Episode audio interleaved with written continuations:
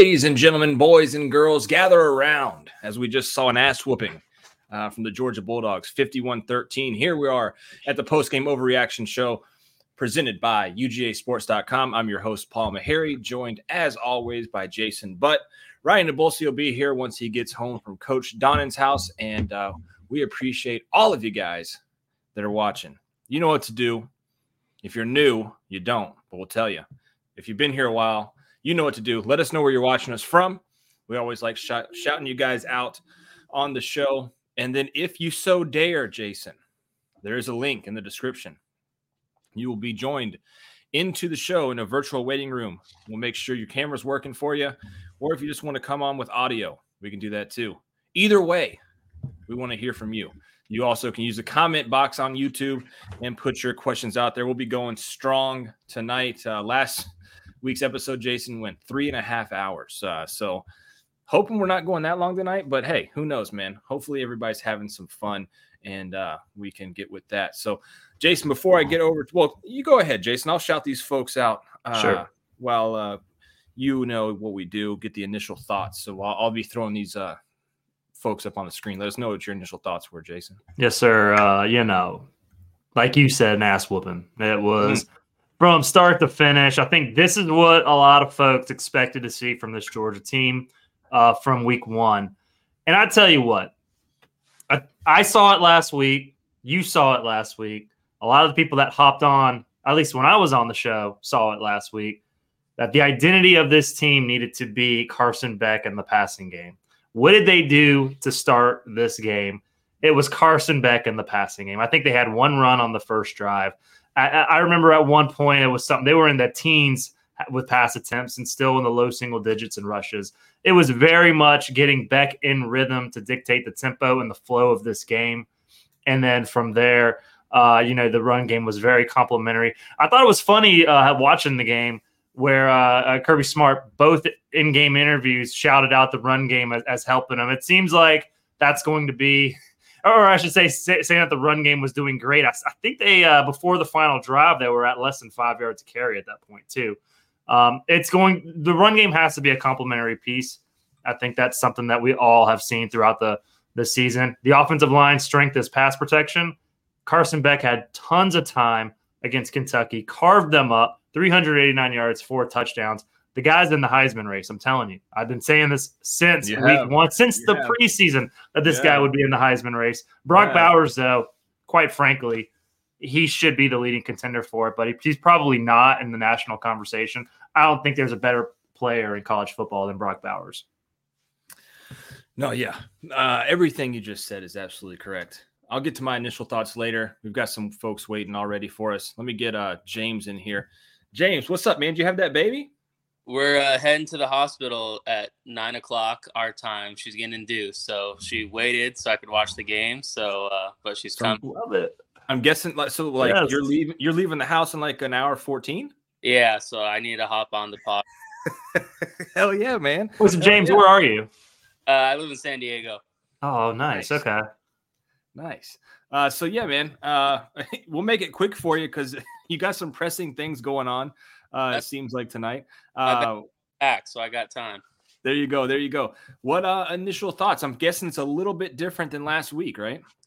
Yeah, at least the same as last week. Um, kind of where we're talking about, you know, need to pass to set up the run, and it looked like they fully unleashed Carson um, this week. The only thing I would disagree with Jason is I do think Brock now is in the national discussion for the Heisman. I, I, don't think he'd have a realistic chance to win it, but I, I think he's in that conversation now. He may get himself um, to New York. I was happy with the defense. I guess, you know, if I'm going to nitpick anything, um, would like to see in the first half a little bit more pressure on the quarterback. Leary did miss a couple shots that I thought could have been easy, easily completed um, more down the road, but uh, it didn't really show us much that we didn't know. We knew no one was going to out Georgia, Georgia. Um, but in a month, we have a set of three straight games where quarterback runs um, are going to be in play. But I think this team is going to build to be that shutdown defense, or at least that top tier, not super elite defense that's going to really hold their own while Carson offense light it up. Uh, Andrew Wagner says, James, you got to show your child this legendary footage when they are old enough. Got to make time for the dogs before birth. Oh, Gotta, man, gotta love it. Got to love it. Um, also, JT says baby arrives with a 23 game win streak. So I'm just saying that baby messes up against Vanderbilt next week. We're gonna have words, James. So, so is it a boy, girl? What, what's It's coming? girl. A It's girl a girl. it's gonna be Georgia. if you can believe it. Look at this nice. guy. Look at this guy. But hey, James, I got like I don't know, 12 other people waiting, but um, wanted to get you on here because I wanted to find out about the baby. Yeah. Uh, so Last thing I have is Yeah. um, there's no more Bobo slander, but I did hear that he was the race tonight. Um, so I don't know if that's true or not. you you, said, you went in and out there. You said you heard he was what?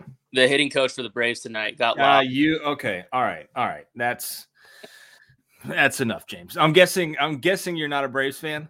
I'm a diehard Braves fan. I need Okay.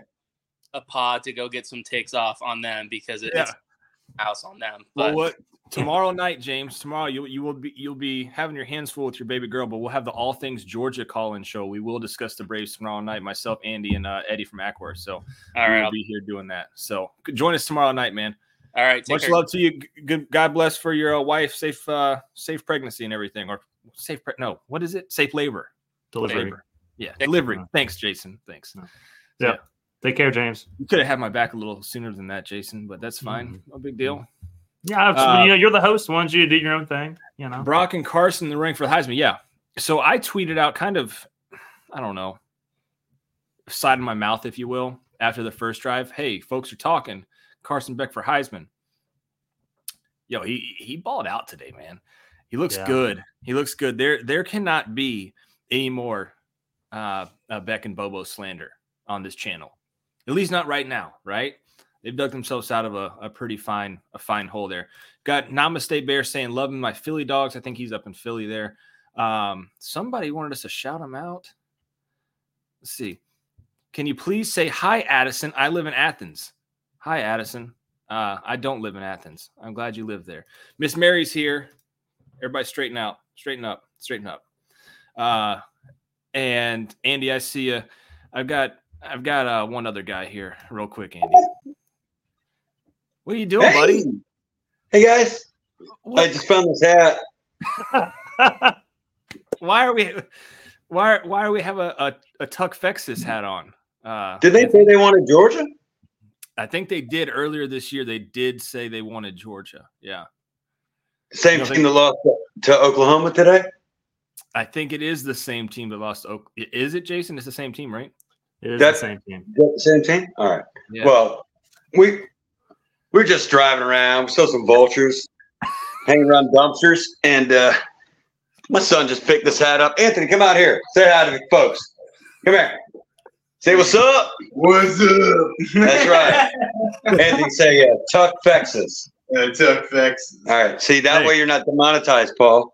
Yeah, Thank you. That? Thank you can make money. You can make money. He just said that. Thank you. Good seeing guys. Yeah. Do it again. Do it again. Double up. That's right. Yeah, Yeah. That's it. Georgia, Go dogs. go dogs. Yeah, Tuck Texas. Anyway, um, my wife is a Longhorn grad, so I get to. Oh, Oh yeah, she went to bed a long time ago. Beautiful night. Uh, Uh, so what about these dogs, though, uh, Anthony?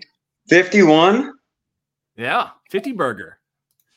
So Kentucky top fifteen defense in the country, Yeah. and we didn't even throw to Brock Bowers in the first two series tonight, or maybe we did one time. In the second, second series, he got the ball a couple He got, times. he got the ball one time. yeah, but Uh, first tell you series, what, first yeah. series didn't go to Brock at all. You guys were 100% correct, Paul. No more Beck, no more Bobo slander. Can't do it. That Can't game, it. that game was awesome. That Yeah. was, and Carson put on a show. Uh, a couple key issues. Marcus Smith Jackson, best game of his career as a Georgia Bulldog, Yep. and the defense is growing up. I mean, we gave up. First of all, I didn't want to come on the show and like, you know, like maybe like come in too fast and and uh, maybe just touch the top of the keyboard, and just that way I get a penalty call to Right. help assist in a scoring drive for uh, Kentucky. Right. Because that was bullshit, dude. Come on, that was such crap. You that like first that? scoring, that first scoring drive they had, where Warren Brinson like breathed on the guy. What oh yeah, was- yeah, yeah. They called the roughing. that the was roughing tough. penalty. That was tough. terrible. yeah, Um, but Also, what was up with the guy that just knocked Van Pran down, uh, just WWE style? That kid's a, a monster. oh I well, saw- 52, 52 is the uh, the Cade Mays of Kentucky, just less talented. So, Does his dad ha- does his dad have all of his fingers? Do you know? I mean, he probably does now, but uh, when he gets back home, he probably won't anymore. So, but it's not going to matter. And, you know, Kentucky's going to go eight and eight and four, which is fine, or maybe seven and five. But they had a good run, and every time they run into a real team, and Kirby gives all the credit to a physical football team with Mark Stoops. Kirby just out Kirby's everybody. You could you could say you want to be physical, you say you want to do this, and Brock got dinged up and they had to tighten his calf uh, up, and Van Pran goes out, uh, but you can't out Georgia, Georgia. You just cannot do it. And they had no threat of the passing game. We Didn't Yeah. didn't Ray No, Davis did, didn't didn't Ray Davis uh, run for five thousand yards last week? I think it was five thousand and two against Florida. Okay, okay, yeah. So we were su- we were supposed to be afraid of him, Yeah, yeah. right? What did he have he- tonight? He had. Uh, I was just about to tell you there, Ant Man. He had 15 attempts for 59 yards, 3.9 average. Here's the big thing, though. This is what was Hmm. the difference. Big, huge difference. His long of the whole night was 11 yards. Only had one rush that was a first down on its own. Uh, So, that so- yeah, Kirby needs to fire the defensive staff. That's just Yeah, unacceptable. I'd probably get rid of. uh Man, I wouldn't even know if I'd let Schumann into uh the post game. Be honest with you. If he came, if he came in here right now, I would just like delete that. That's just horseshit. Yeah, that's terrible. That is not good. unacceptable. Unacceptable. Well, I'm hanging up. I'm gonna go be a, a a Cal fan. So I love you guys. Hey, see you, Ant. Take care. Yeah, I'm a Cal fan too. I, I I bet on them plus seven. Uh, Andrew Wagner does say Davis has a great story, though. He does, man. yeah, Persevered I, through that was the first time I'd heard about it on the uh, I heard broadcast about it. I think they, I think they did it last week uh, against? Florida, and unfortunately for Ray Davis, you know they're going once ESPN finds a story like this where it's like a hardship story, came out of the mud, you know, against all odds. They just play the hell out of it. And I'm sure like Ray Davis is like, cool, man. I appreciate you guys shouting me out, but this is the second game in a row. God knows there's probably been more, and there's going to be more moving forward. Like yeah, he's he's made it out of it. We get it.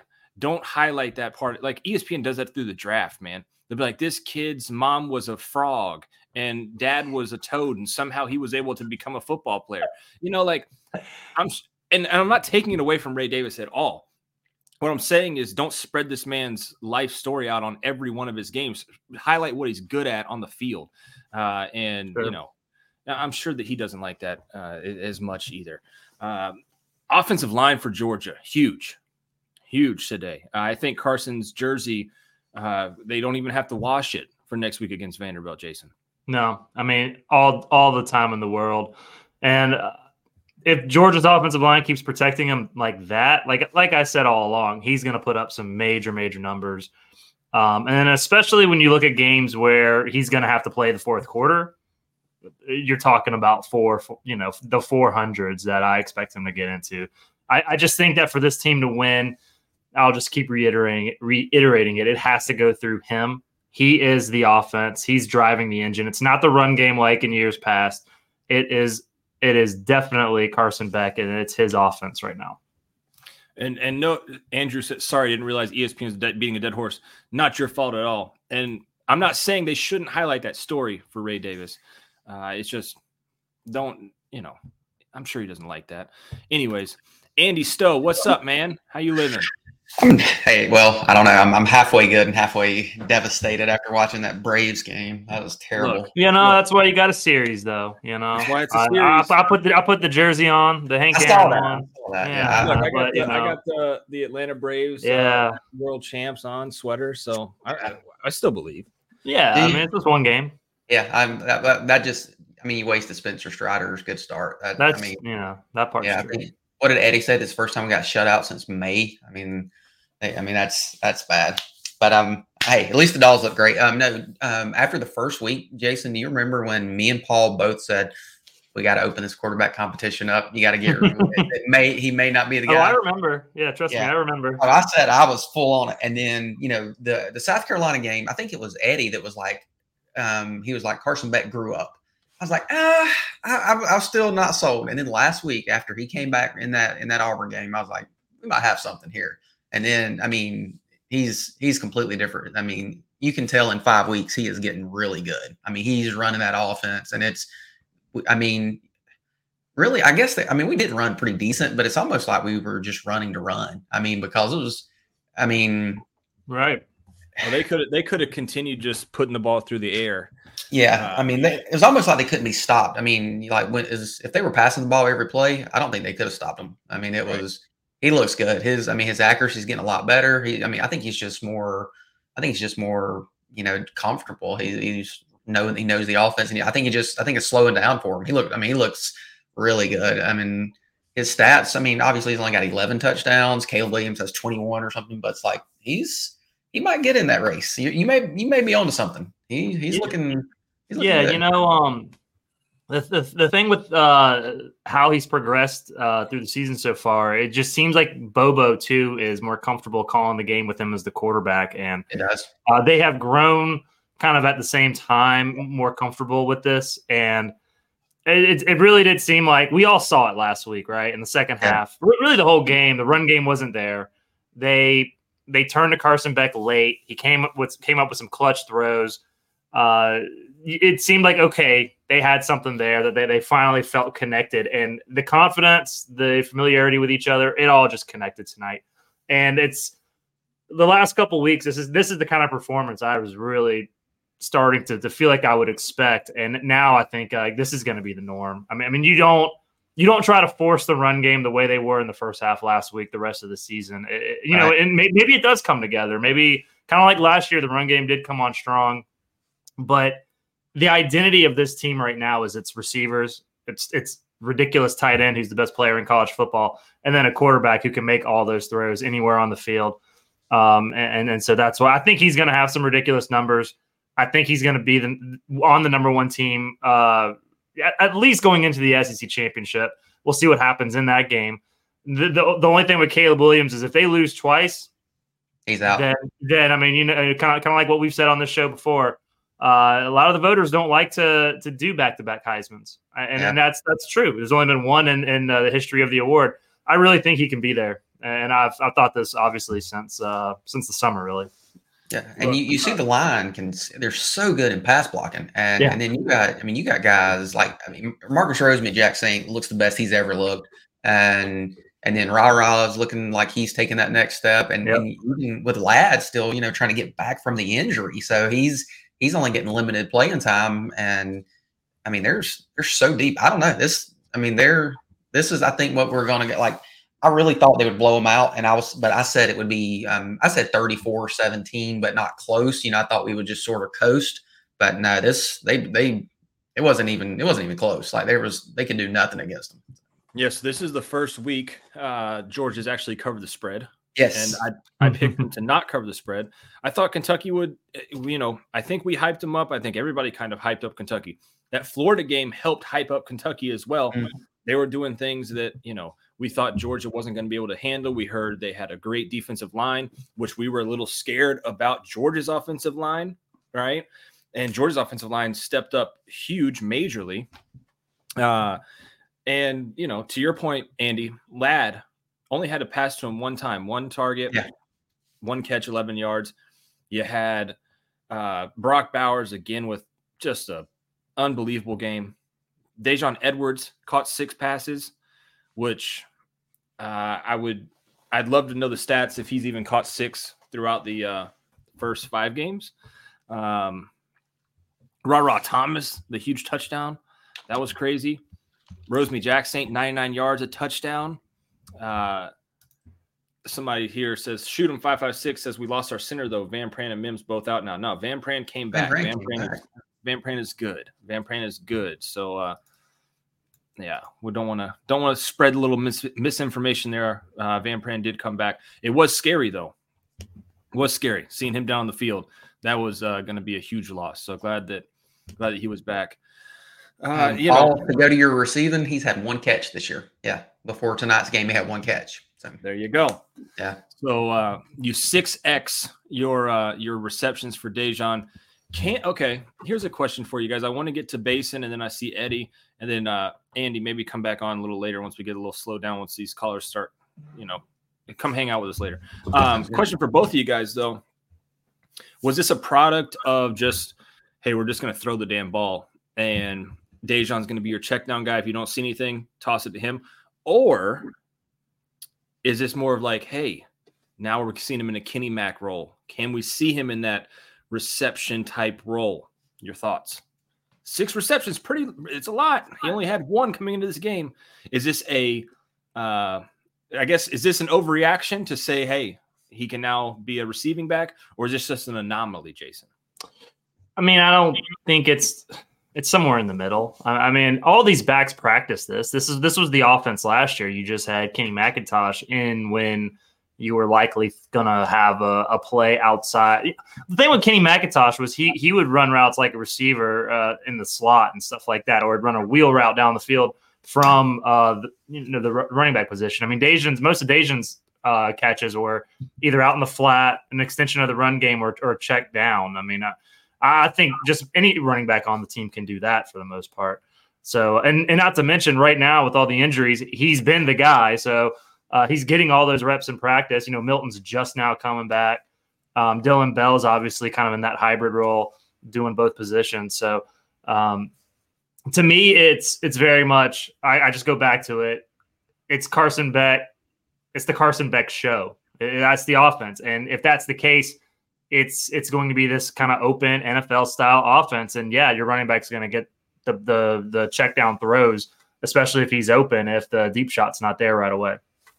yeah, and that's what that- my point. I was going to say with Kendall Milton because he had eight eight rushes for Yeah. 47 yards, and and so it's like now that you're starting to get guys healthy, you know, maybe they feel more comfortable with using Daijun Edwards as more of that, you know, that dual role guy because you can rely on the other backs. I mean, because if Kendall Milton can get six five point nine a carry, and then you know you got Dillon Bell that can do both.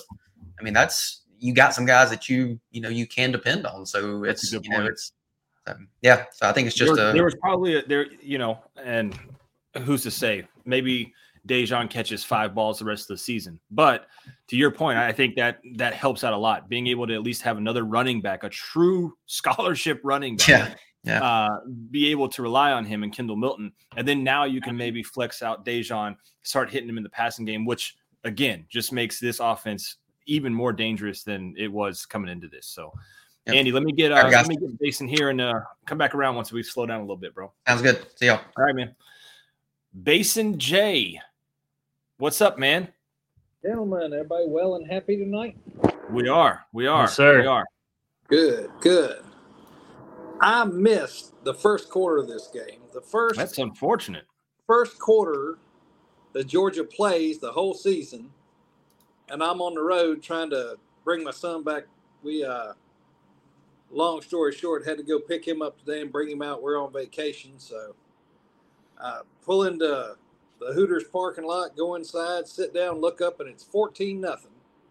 Yeah, So I was, was a little quick, too. about that, but maybe that's you know maybe I need to just skip the first quarter and that'll help us. that's Don't you're probably the problem. You're probably the problem. Yeah, you can only watch the second, third, and fourth from now on.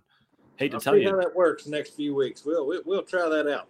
I see now. Now, if you do it against Vandy next week, you're gonna. They might do it again, but you're gonna think it's you, and it's not. So yeah, you know that's it. So what? But, Uh, uh, your initial thoughts on the game, uh, Basin? I was just all the Bobo haters can suck it. Mm. All the Carson Beck haters can suck it. Ooh, Suck it Uh, twice. What I saw was beautiful, and it's what we've been waiting to see. Right, yeah. quarterback stand tall in the pocket, throw it down the field, hit some long shots. It's what we've wanted since Beck showed up. Right, he's got Right. that NFL quarterback size, got the arm, so it it was a beautiful thing to see. What little bit I did get to watch of it, so. Hey, well, you got to see uh, what what's 51 minus 14, Jason? Quick maths. 37? 37. Yep. Yeah, you got you got to see 37. 37 points. So You got to see Brock Bowers with touchdown and most Yeah. of his Yeah. catches. Yeah. Yeah. Brock Bowers. I saw the Oscar Delp touchdown, which that was. I thought that was a really good throw because it looked like he was really uh, Beck was flat footed letting that one go. What uh Yeah. What if anything uh Basin uh concerns you off this game? Is there anything? There really wasn't. I was a little concerned with our. I don't know. I've always, I've been concerned all year with the defensive line depth, not necessarily the number of players we had, but just the experience. And again, you know, which this is not news. Everybody else has talked about it. We don't have that monster in the middle that we've had the last three years in a row. So, uh, other than that, it still looked like in the second when they put the second string in there, they did okay, but it still looked like all the tackles came from the linebackers instead of the defensive line moving stuff up. But outside of that, I really didn't have anything else to complain about. I mean, that's you know, I'm really nitpicking to get down that far. Right, right. So Yeah, I, I think you're. I think you're right with the uh, with the defensive line pressure. Uh, you know, it wasn't it wasn't there, but I think also I think also what we have to realize, uh, Jason and Basin, uh, is this is a completely different defensive line than the years past. We've been almost, you know, catered to with Jalen Carter, Jordan Oh, yeah. Davis, Devonte Wyatt. Uh, even if you want to count Nolan Smith as kind of an edge guy, you know, there's there's been some crazy, crazy good talent come through Georgia, and that doesn't take away from this team. It's just I think we're holding them to a higher standard, which is almost unattainable, right? With these last two defenses, it's it's tough to to hold these guys to that. You know, yeah, I, I couldn't argue with that. I uh, I felt all season Nolan Smith was probably the player we missed the most. yeah, off this defense just because he set it was so great at setting the edge, right? Nobody got to the outside. Nolan No. Smith just held the, his side down, and that was another thing. Um, Kelee Ringo in 2021, uh, not just his coverage ability, but every time a wide receiver would block him, he would take him to the sideline. And he Yeah. would cut that far edge off. You know what I mean? So nobody got around to get those little that little pick play type big run stuff. And that's something we've been missing as well is keeping people, you know, bottled up. And I just Nolan to me, Nolan Smith was really the missing ingredient that I've seen this year that kind of had me worried, but wasn't too bad tonight. yeah. Sure. No, I, I think it was all I think it was all right. Uh, Basin, I'm gonna let you go though, man. We got I see people just keep hopping in, man. So I want to I want to get to as many people as I can. But uh, glad you're able to get your son go to Hooters. I mean, you know, that's a hell of a time. It's a good evening, fellas. It's a good evening. Yes, sir. All right, y'all take care. Go dogs. All right, brother. See ya. Take care. Hey Eddie, we'll get to you in just a second. I got uh got a new guy here. Uh, what's up, Jason? You're gonna say something? Yeah, I was gonna say, you know, uh, when it comes to the defense, uh, you know, uh, put put up a game like today when you when an offense scores 21 that quick, uh, that is a defense's best friend because there's no pressure. You're able to kind of kind of uh, play a little looser, able to to have those edge guys, you know, try to get to the quarterback a little quicker. Um, you know, and I think that's that's kind of the recipe for this team.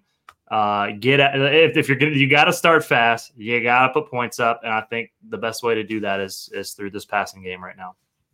Foster Moss says, Paul, go put some coffee in the Keurig. We're up till 3 a.m. Foster, you can kiss my whole ass uh, if I'm here at 3 a.m. You, uh, it, it- hell no, brother. We will be here for a while though. Uh, and I did made a sandwich, guys. I'm, I'm ready. I'm ready. We're here. He's late night in it. We're here for the long haul, guys. Okay. I didn't, I didn't have any food last week. I was getting a little hangry, Jason. I won't. I won't be up till three. Yeah. I'll be- I'll be I- knocked I out. it. I get it. Yeah. Yeah. All right. Uh, some of us do work around here, Jason. Um, Uh, hardly work, but it's it's you know you don't have to add adjectives to it. Um, I got a new guy here though, uh, not new to the comment section, but he's new in the in the show. Ducati 1098. Um, that is one Let's of if- that's it's going great. That's one of, if not the scariest zoom background pictures I've ever seen. You is that the look like- shining? Room two three uh three two three seven. I, okay, I don't watch Okay. movies. Where, uh, that's where basically the entire Kentucky football team is at right now. So- Um, For for us that don't know what it, this is, what is this? uh, so this is a Shining. This is a hallway in The Shining. Shining, uh, from the movie The Shining, and um, That's like a scary movie, right? Yeah, you it's never seen The Shining, movie. Paul? It's a horror film. I've film. heard of it. No, I've never. I don't watch scary movies, dude. Yeah, It's a horror okay. film. Um, Stanley Kubrick. Um, but anyways, a lot of really nasty stuff happens in this room right here, room two three seven, and that's where we put the Kentucky Wildcats tonight. Okay, I'm, I'm glad that I'm, I'm I'm really glad that uh that it had some backstory because I thought like you picked some random ass like Motel Six background. Some, and I was some like, hallway. yeah, I was like, man, I you know, I you, you do you, brother, but uh that's that's one of the weirdest ones I've seen. JT says you're on the Titanic, but apparently you're on the Shining. People are asking where the twins are. I'm guessing that's part of the movie as well. Yeah, the twins. Yeah, That's okay. uh, yeah. yeah, You got to see the movie. Well, you say you don't. I don't want, dude. I don't. I, I'm not a horror film guy either, but The Shining's a classic. It doesn't matter. It doesn't matter. Like I don't watch any. No, I'm not watching anything uh, like that at all. Period. So I'll take your word on it. Great movie, I guess. Um, Ducati. I saw over in uh, the watch along that you said, "Hey man, I'm going to call into the show." You've been commenting for forever, so we appreciate you calling in. Yeah, Um, thanks, thanks for having me. I, I have I've been a fan for a long time, and I mean I've been a dog Must fan since. Uh, yeah, I okay, was- yeah. A dog fan. Okay, I was gonna say like if you're a fan, this that's kind of weird. Like, but don't hype me up too much. You know what I'm saying? Dog- Nobody's okay, a fan okay. of you. Okay, I'm kidding. I'm kidding. individually. Come on. Go yeah. ahead, so, man. so the first game I went to was uh, actually Dooley, Dooley's last game um, at Okay. Sanford Stadium against uh, I guess Georgia Tech game, 1988. Damn. Um, but you know, just paying attention, the golf years. I've been through a lot of a lot of tough years. You know, Yeah, you have. Um, You have. so I'm just I'm I'm having a good time right now. Like this is this is unbelievable. Like we're I don't know. A lot of people don't understand. Like this is They this is don't. some They really don't. right now. Yeah, you know. 50, 51 13 for a game that you, know, Yeah, you were favored by 14. You, it was, I looked at one point, uh, I think it was after Georgia scored their second touchdown, Ducati, and the live line on this game was 28 and a half. And we were at my in-laws. They made a they made a nice rib roast, and so we stayed over there for until halftime. And he was like, "Look, I might even take that at this point." And I Yeah. think they they covered that as well. Um, so, you know, yeah, it just wow. Uh, I don't think. Okay, let me ask you this: Were you expecting this? Was this an offense? Was was this game plan something you were expecting uh, out of this team at any point or against Kentucky? Where, where were you at with this? yeah. What I was thinking was so the pick I had was 38-14. Okay, That was my pick. But Okay. man, we we blew that out of the water. Um, you were closer than I was, so congrats. it was a, like I was I was kind of expecting it, but wow, like this was okay. You know, we opened it up a little bit.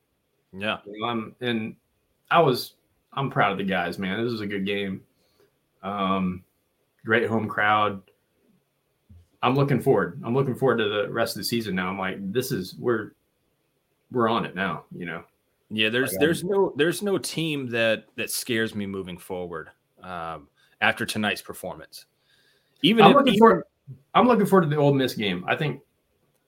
I think you know, not unlike the the the Auburn game. You know, Hugh Freeze had a good plan for us and whatnot, but they didn't have the dudes yet. Um, I and I don't know about Ole Miss, but we'll see. I mean, I think Lane Kiffin, Lane Kiffin's kind of wily. You know, who knows?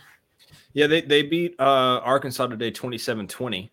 They've got to Yeah. play next week, will be a good uh, kind of, or no, they're off next week. The week after, they play at Auburn. That'll be kind of a good one to watch Okay. where they're at measuring Yeah. stick wise. There you go. Already played Auburn, so Yep. um, I, yeah, I mean, it, it could I be think I think the of those player things. I think the players are excited about that game too. I think they just kind of want to want to see what's going on with the Ole Miss too. Yeah, Um, from what I've seen with the players' lounge, like some of the players coming on in there and, and talking about the game, I think they oh, that's one they're looking forward to. Yeah, Yep. Ah. exactly. Uh, Joshua Hammond says that background is from the Holiday Inn PCB circa 2001 spring break, and you can't convince me otherwise. That's awesome. no, um, is there? Uh, we've got some folks saying Missouri. Uh, you know, I watched. I watched that I game watched that game. Yeah, today. Yeah, No. just no defense for Missouri. Georgia's going to put up a ton of points. look before today. Before today, I was like, "Hey, Missouri could be sneaky. They were sneaky last year. They gave up a ton of points to LSU. And they're at home. They're at home. Yeah. I mean, no. I, I don't see it. That, now that that could probably that probably I I want to say is probably the hardest game left. Um, I don't I don't believe in Ole Miss, but we'll see. It's either it's either Ole Miss or or Mizzou. Is Tennessee a, f- a threat at this point? I think Tennessee's always a threat. It's at Neyland. So It's at Neyland, so that's the Yeah. only thing that could could do that. Uh, yeah, it's late in the year. I mean, Yeah. That, that that would I would say yeah, sure, it's a it's a threat. But I'm not sold on Milton. Obviously, I don't think Milton's Milton's not close to what Hooker was last year for them. Louisville just upset uh, Notre Dame, so Yeah. Notre Dame is is officially done. Um, Man, You hate to see it. yeah, you hate you hate to see. I, I I had so much hope for them beating Ohio State. Man, I was like, Yeah. yeah, yeah. but no. Uh, and then I've got some other folks I want to get to, Ducati. Um, but Yeah. hey, thank, thanks guys. I, I really appreciate it. And no, course, no. Before I'll before you in the go, comment section and then no, yeah, of course, so- I know you will. You're you're the best. Um, before you go though, anything from this game still scare you moving forward? I, obviously, next week against Vandy, probably not, but you do have to play the Gators in a couple weeks, and that game's always kind of funky in Jacksonville. Uh, yeah. Anything uh, to overreact to? I guess we're uh, overreacting to positives. We're overreacting to I'm- positives right now. Any any negatives? I, I'm like we had a few kind of weird injury things that happened. That I was like, oh no, Sedrick Yeah. Van Pran went down, but then he I, seemed to be okay, and then Brock went down with some weird knee thing, and he's back. But I'm just maybe sit maybe sit those guys next game. I don't know, like just to you know. I don't think they'll have to play too long, at least against No. Vandy. No. Yeah, yeah. So, but I mean, bringing Vandy in there um, for almost the entire fourth quarter, that was awesome um, to see him get going. Um, because I, I mean, I like like watching him a lot. You know, he's he's a true dual threat guy, and uh, but other than that, like I'm I'm I'm stoked. I'm Fully stoked content. Fully content. Yeah, I am. Yeah, I, I think I, I think that's the the way it is. Ducati, man, we appreciate you calling in. Make sure you call Thanks, in more bro. often, man. We appreciate you in the comments for real. Thank you. Thank you. Thank you. All right, see you. Uh, we've got some we've got some folks calling for this man here. We've got some folks, Jason. Lump Yeah? Dog. He said, I've eaten my crow on Beck. Oh, Has let's hear it. Dane come on here to revise his opinion Mm, that Beck can't lead us to a natty. What I'm gonna do here. mm, oh, mm, damn. Somebody else still waiting on Dane. Antoine Simpson, the man, the myth, the they're calling legend, for the guy. calling for his head. Dear God, Goodness. what do we do? Well, you know what we do? We bring on Eddie from Acworth and Dane Young. We four box this thing like NFL Ooh, red quad box. day, But hey, yes, Dane, sir. Hi guys. before we, hey Dane, before we go too crazy, Dane, uh, Eddie, how are you, sir? I'm good. All I can think about right now is twins and red rum, and Jason knows Red exactly what I'm talking about. Red, rum, yeah. Yeah. Yeah. Yeah, never- you you got to see that movie. I'm not There's watching No it. excuse. I'm not no watching excuse. I'm not watching the movie. I'm just That's not doing it. ridiculous. Don't be a I'm wussy. I mean, come on. Um, It's an all timer. another one. Dane, come. I'm here. Uh, Foster Dane, you got some job. splaining to do, man. So these folks, Dane, they they want to know, man. Um, you obviously were the one, and I was it week one. You and Ben had a very long diatribe back and forth um, about how Carson wasn't the guy. Gunner probably would be the guy. Um, I'm not.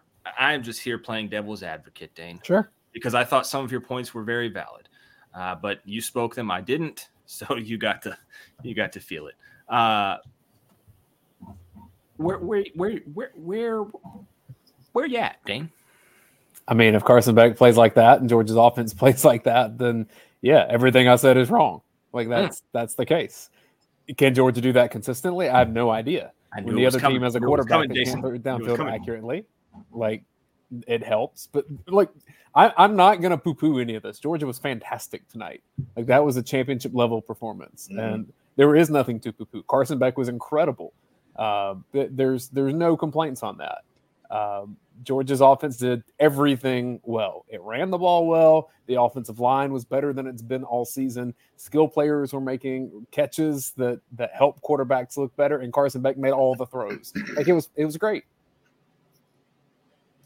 Mike Honcho says uh, Dane's faded off that hunker vodka. Yo, you have to How'd check you get this a out. Bottle is new. already? Yeah, how I did you got the handle going. Dude, I got at that. connections, right? So Yeah. this is the new Hunker vodka from ASW, and it's in partnership with Classic City Collective. And so that means that uh, for however much of this that gets sold, some of that gets back to Classic City Collective, which, as you know, supports Georgia NIL opportunities. Did you know, Paul, that uh, another vodka brand that starts with the letter T just donated about $20 million to University of Texas to build their practice facility? So that Hmm. means if you have another brand of vodka that starts with a T at your tailgate, you're probably a Texas Longhorns fan. Ooh, Wow. Wow. Did you know that? yeah. Guess guess uh, that's off the menu for a lot of folks. So if you're a Georgia tailgater, there you go. Find your Hey, Hunker hey. Dane. Along those lines, is there any chance that the NIL money could keep Brock Bowers here next year and say, "Hey, you're going to be a, I don't know, number ten pick in the NFL draft. You stay here, you're going to make more money." Is that even A a la, a la possibility? Caleb Williams. Uh, yeah, I mean, is that is that realistic? No, but I do think in the future you have to wonder: is there enough money in college football that it competes with certain level of NFL draft picks, just to be like, hey, you might have a better chance to make a career living doing it this way. Like, But is Brock Bowers the kind of kid that may say, "I'm staying here because I love Georgia that much"? Is he that kind of a kid? no, No, nobody's that kind of kid. I mean, do, do you think the tight end from Napa is going to be that? Like, not to be like a Javon Bullard might be that, but he wouldn't get paid the same, right? All right. If you're a top ten pick, like Yeah. you're not, Yeah. you're not that kid. That's fair. Yeah, you got it. Even Caleb Williams, I know what they said. He's not that kid. And Yeah, plus, okay. you're like you have to build toward that second NFL contract, and the longer you stay in college, it's harder to do that. Yeah, true. true. Look, Well- look, Caleb Williams might be that kid if, if he's got to go to the Cardinals. I mean, I Why the Cardinals don't look as terrible they're as they not were made out to be uh, at the start of the season? look. he might have NFL teams can turn it around quick. The the now I'm not going to go on a diatribe here. This is Georgia, but real quick, the worst thing about the NFL is coaching. You flip a coach, you can turn your ros- you can turn your team around. Can we flip our coach and turn our team around then, like tomorrow? You, they should, yes. Yeah, I know. Um, Andrew says, "Can we package a thirty million dollar NIL deal for Brock?" The people are asking. Damn. I wonder what it, I wonder what it 30 could million. be. He might he might come back if that's the case. I wonder what it would have to be real, like realistically though. Realistically, if they were like, Yeah, they what would have to be? Like, No, the next step Brock, on that gonna- though is like some college coach being like, "All right, Travis Kelce, we're gonna find a way to get you eligible. You're coming back." Yeah, right. but right. like no, like Georgia's like, hey Brock, you could do something nobody's ever done before. You could win four national titles in a row, be all SEC, all American, four years in a row. Well, They'd have to be like, and we'll give you ten million dollars. That's what I'm saying. What's the what's the num- what's the number though? Like, Yeah, it, it would have to be a crazy number. What's the rookie contract, right? So Well, it's yeah, but probably more than that. Yeah, that's, Right. yeah, that's wild. y'all talk Yeah. to the people. I'll research this. Yeah. All right. See you, Dane. I don't know if that was Dane leaving or not. He might come back on. He has the ability to come back on if he wants to. But um, while, while we do that, we've got another person here, Brandon. Oh, what's up, B? How you doing, man? Hey man, I'm I'm doing great, man. Uh God, Carson Beck, what is that? The uh highest amount of yards for a UGA quarterback in the first half in 20 seasons, y'all. I mean, my God, do, do you guys know who that was? I, I don't know who the last quarterback to do that was. I would assume it was Eric Zeier, but 20 years ago? 20 Might have- that, that's like So that would have been three. right? If it was 2003, it would have been uh, that'd have been David Greene. Would David Greene have done that though? It was don't- David Greene. think You're right. It was David It was? Green. It was 20 years ago. Yeah, that's right. That's right. David Greene put up 300 and a half. Wow. It must have been against New Mexico State or something. Right. I mean, I I was there as a I was there as a little kid when uh, Eric Zeier put up like 500 or whatever it was against Southern Miss. Uh, I think that's the record that still stands uh, for passing yards in a game. Yeah, Dude, I wish I could. I wish I could like break down football reference like Dave McMahon does because I could find it within a second. It's going to take me six years if I'm, I'm trying to look for this. So you guys keep talking. I'll try to find this here. Um, I don't know if I will. Oh yeah, yeah. I remember. Uh, yeah, Zeier. I mean, that was around the time I was born. but yeah, Da David Greene. Uh, yeah, the old lefty. Uh, that, that that's my childhood quarterback. Uh, but yeah, God, so great. I mean, the offense in general. Also, this is a bit understated, but Daijun Edwards uh, was nine attempts for fifty-four, and also in receiving six catches for fifty-one. Wow. So Yeah. like yards from scrimmage from Daijun. Kendall Milton ran the best he did all year. Yeah, I he, did. guess- he looked really good. Oh yeah. He looked really good. Yeah. I guess you could say he's 100% now. Rosemy-Jacksaint still doing really good. I liked what he said a couple of weeks ago because they asked him about, you know, his stats. It was his best, you know, stat day. And he says, you know, I don't care about stats. I care about winning, you know. And for a receiver, I mean, that's a UGA receiver right there. Uh, Yeah.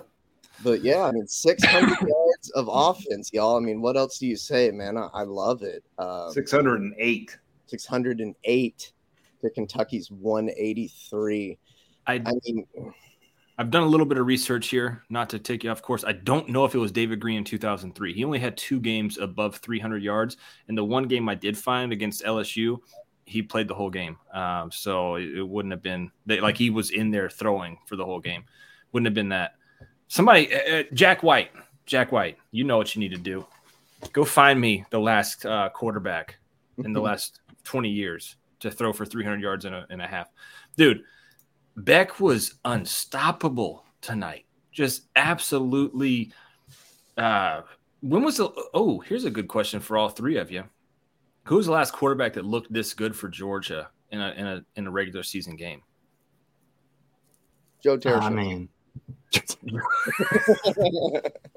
people are gonna uh, maybe clown me for saying this, but uh, Stetson's game against UAB two years ago, when everybody was like, "Well, I want Carson Beck to start," blah blah blah, then then everybody was pissed that Stetson was starting, and he tore it up. It was UAB though, so I mean, it was like okay, you know, you, you could throw the excuse out there, but he actually looked good. And then, of course, later in the year when he became the starter over JT, um, you know, that's when everything started to slowly change for the guy. But um, that that would be the last time I I, I could say that. But again, the the opponent. So I mean, I, I guess it'd be it, the last time against a legitimate opponent did a, a UGA quarterback look this good. But we've watched Carson Beck progressively grow up. I mean, from oh, South Oh, sure. Carolina to Auburn to now, and and, and I mean, I I told you, Paul, he solidified himself against Auburn last week. He became the man, and today he solidified it again. I mean, and and Jason, you said it. The pocket was unbelievable. I mean, you're, you're not going to be able to do that unless your line is giving you the time to do that. But he's got to find the right guy to throw it to, and he's got to find the open guy and he's drilling the ball right now. And that that throw he made to Rara was perfect. The throw he made to Marcus on the first drive, where Yeah. Marcus made that Yeah. basket catch, Yeah. that was perfect. That's what you want to see out of your quarterback. He has solidified himself. And Jason, I thought you were nut for saying he's going to be in New York. I, I see it now. I see exactly what you were talking about. yeah, I, I, don't mean, think Jacob believed in himself. Like after the second oh game, no, I, I was saying it in the summer. I was saying it on the Sunday yeah, he, show. he was. He was saying it in the Been sun. on this no train doubt. for a minute. Yeah. um, so back, Oh, back yo, John Flowers, Grayson Lambert against South Carolina. That's a good call right there. Uh, Legendary Dane game, help yeah. us out here. Eighth Yeah. pick. So Bijan, eighth pick. Uh, that's kind of probably where Brock's going to get drafted. 13 mil signing bonus, five and a half mil for four years. So yeah, you'd probably have to get Bowers uh, somewhere in the neighborhood of 15 mil to come back. Not going to happen, but hey, you can dream, right? Uh, I'm trying to get through here. A lot of comments, guys. Let me see. Uh, where was it? Grayson Lambert. Ah, it's going so fast. John Flowers. Yeah. Grayson Lambert against uh, USC. That was, How- that was actually a really I think he's just so I, I, I think that Oh, he definitely whatever does. completion percentage it was, it's still Definitely tied. Might I think it's with Geno Smith maybe for Yeah. the most Yeah. accurate game in the history of college football. It's so funny. Hold up. Uh, is Antoine telling the truth here? Georgia Tech with the win against No Miami. way they pulled it off. Oh my gosh. I believe you. I believe Miami's you. What, what was the final I score? mean, That's why I thought Miami. I thought Miami was back, just like Texas. That's what we were Yeah, told, twenty three right? twenty. Well, my goodness. Gosh. Georgia Tech lost to So, Bowling yeah. Green and then beats Miami. And then, but the then road. the funny thing is, Bowling Green got shut out today Yeah, by Miami of. Ohio, yeah. like twenty-seven nothing or something like Oh that. my You can't, yeah, you can't make gosh. your stuff up. Um, hey, Jason, I'm gonna bring Radi on so I can relieve All right. you of your duties, my friend. But uh, I appreciate you CJ. as always opening up with us. absolutely. Y'all take care. Y'all have a good one. All right, brother. Um, and then Eddie Yeah, and we- Brandon. I got a couple others waiting, so let me Yeah, yeah. bring them on. Uh, Thanks, Eddie, brother. I'll see you tomorrow. Brandon, tomorrow. as always, appreciate you calling in, my man. Oh yeah, yeah. Thanks for having me on, guys. Take it easy. All right, dude. Take care. All right, let's bring on the boss man here. Uh oh. What? Say, some- say something. Say something. I brought my lunch. It's too late. Oh, it is eleven thirty. Do, do we need to get you some Voss water? Maybe a little, uh, Look, little already, Pellegrino. already went to, already went to the Gatorade. Got a full Yeti. I think we're ready to go. Well, I got Think my we're ready to fiddler. My fiddler thing's almost empty. Ah, hey. Um, Yeah. You know, had a little bit after each victory. Georgia six and zero, uh, looking the best they have all season. Yeah. The last six quarters, second half of Auburn, uh, four quarters of this game. This is before the season. I wrote Georgia's going to go fifteen and zero, and you know me, I'm the most Munson attic, uh, Munsonitis, uh, glass half empty guy when it comes to Georgia football. I've seen too much uh, heartbreak and just things go sideways for the Georgia football team. But I'm like, look, what people in the program are telling us who are watching summer practice, who watch spring practice, who are watching these guys, they're like looking at the running back room. You know, again, everybody was healthy back then. Looking at the wide receivers, the two transfers you got in. Yeah, you lose AD Mitchell, but you know you brought in two really good guys. Ra Ra Thomas is making plays everywhere. Dominic Lovett looks like an, a superstar and you add them to Ladd McConkey. You got your tight ends who are, you know, Brock Bowers and Oscar Delp, and this Lawson Luckie kid, he's the next Brock Bowers. Okay. And look at this offensive line. Your three interior guys are the same guys you had last year. And Earnest Greene's just a, a, a people pusher, and uh, Amarius Mims is a first round pick. I'm like, okay. And this defense, look at this defense. I'm like, you know, fine. So I'm like, I, I'll go out a limb. I'll, I'll be, I'll take what the people inside the program are telling me, and I'll write a column or write some pre-practice, pre-camp notes saying Georgia's going 15 and 0. And I've never said anything like that. I'll never. I predicted them to go undefeated in the regular season last year, and that's like that's the most Disney-esque I've ever been in my life.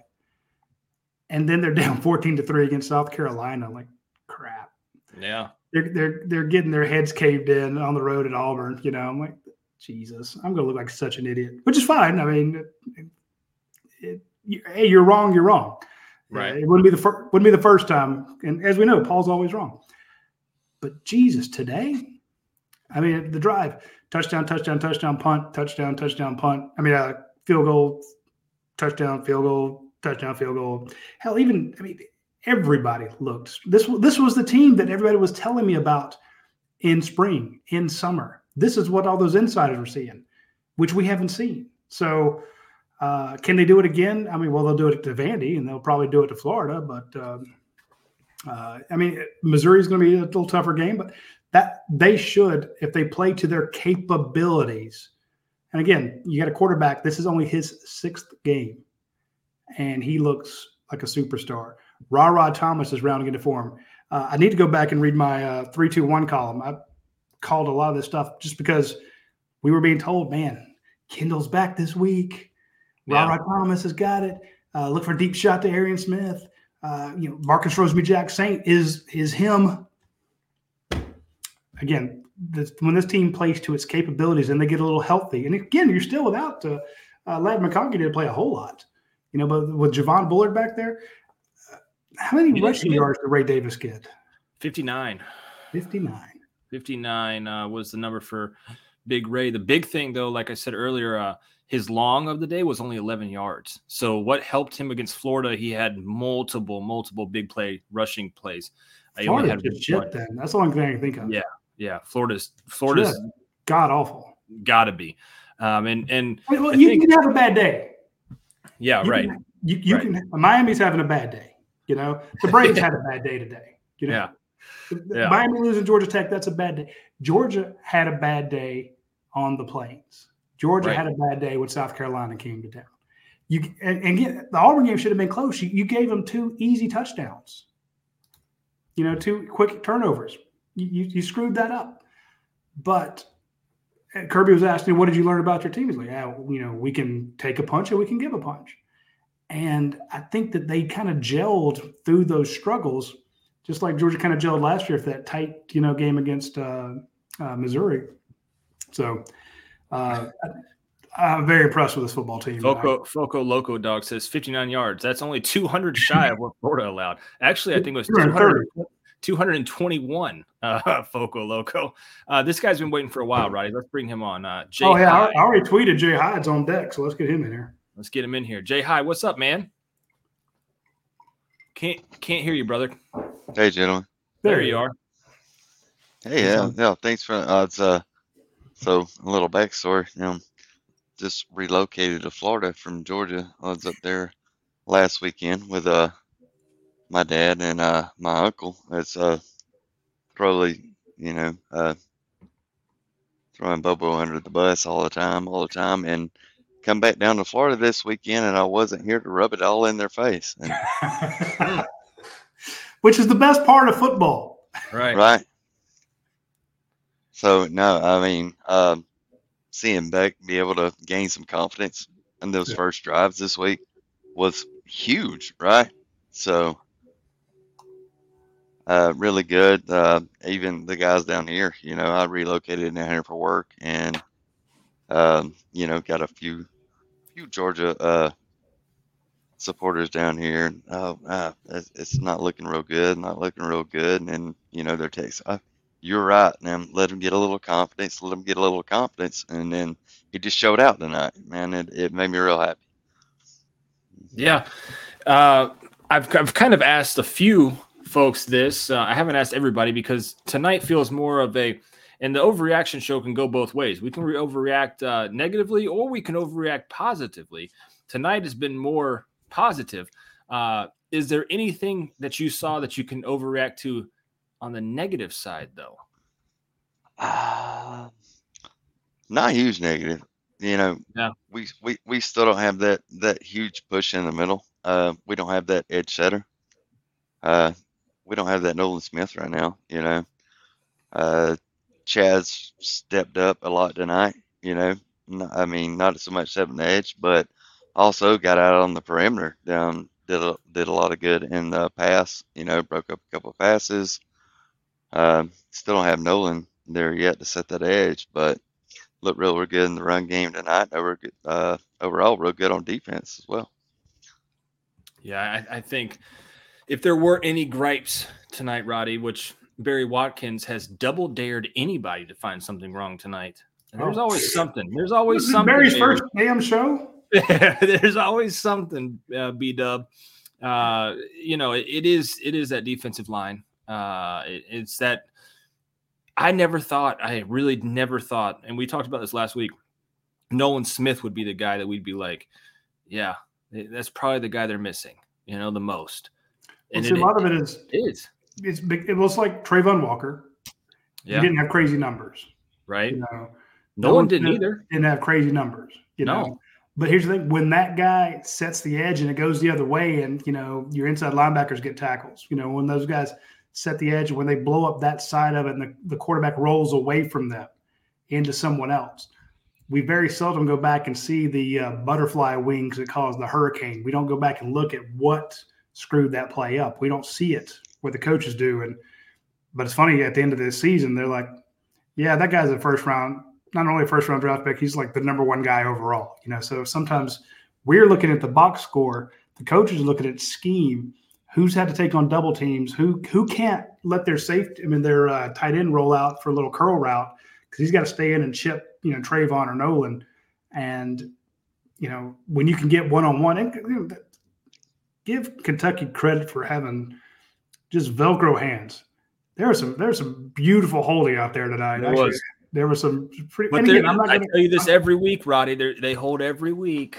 well, they do, Everybody- and I'm just saying there were some egregious ones out there, and I don't want to get too much into it, uh, Jihad, but I'm with you. There are a couple right off that first drive. is like, are you are you crapping me right now? Are you joking? You, wh- wh- where's the guy on the edge?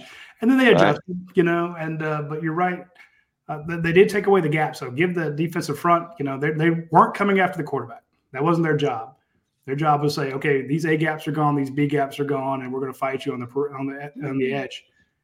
And there's nowhere for Ray Davis to run. He's a one. He's a cutback guy. There's no lanes open. So I'm with you. You don't have that uh, Devonte Wyatt in the middle. You don't have that Jordan Davis. You know, you, you don't have a disruptor on the defensive front, but you have some journeymen. You know, uh, Yeah. Nazir Stackhouse, Zion Logue, Warren Brinson, uh, Tramel Walthour played a hell of a game. Uh, those guys took away all the all the gaps.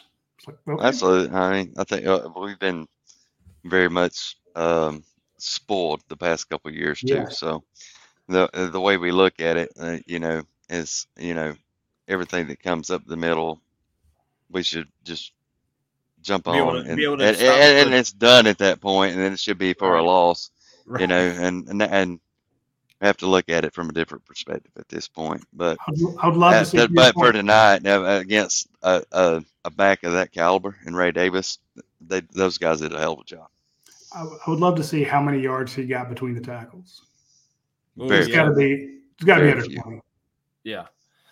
And and to to Jay Hyde's point, that's exactly what everybody's so spoiled. Like they think a run up the middle should be negative yardage. Yeah, that's Every what it was right. for two years. That's what it But, was. if- but if Georgia does it, Georgia and they get yardage, you run power. You know, when they go wide and you run power off that guard and he comes around and you, you expect that to go for 10, 15 yards. And when it doesn't, you're like, what the hell's wrong with this run game? Right. yeah. But We're- we're overall, fickle, man. overall, Jay Hyde, uh, how how much how how much more uh, soothing is it now after the Auburn game? You're able to come put a 50 burger up against Kentucky. Now you've got Vandy. Where are the nerves at right now? So over uh, last week, my nerves were tore up. I ain't Right, gonna lie. right. Right.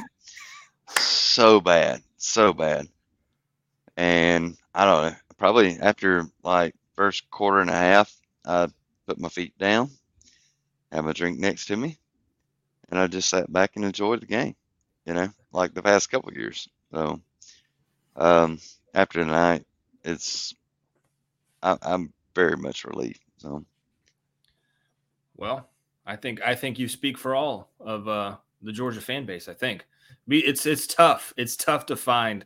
It's tough to find some stuff to overreact to negatively, but it's also very easy to overreact positively uh, against a team like Kentucky, who before they played Florida was 122nd out of 133 in strength of schedule. It didn't go much much higher with the Florida game.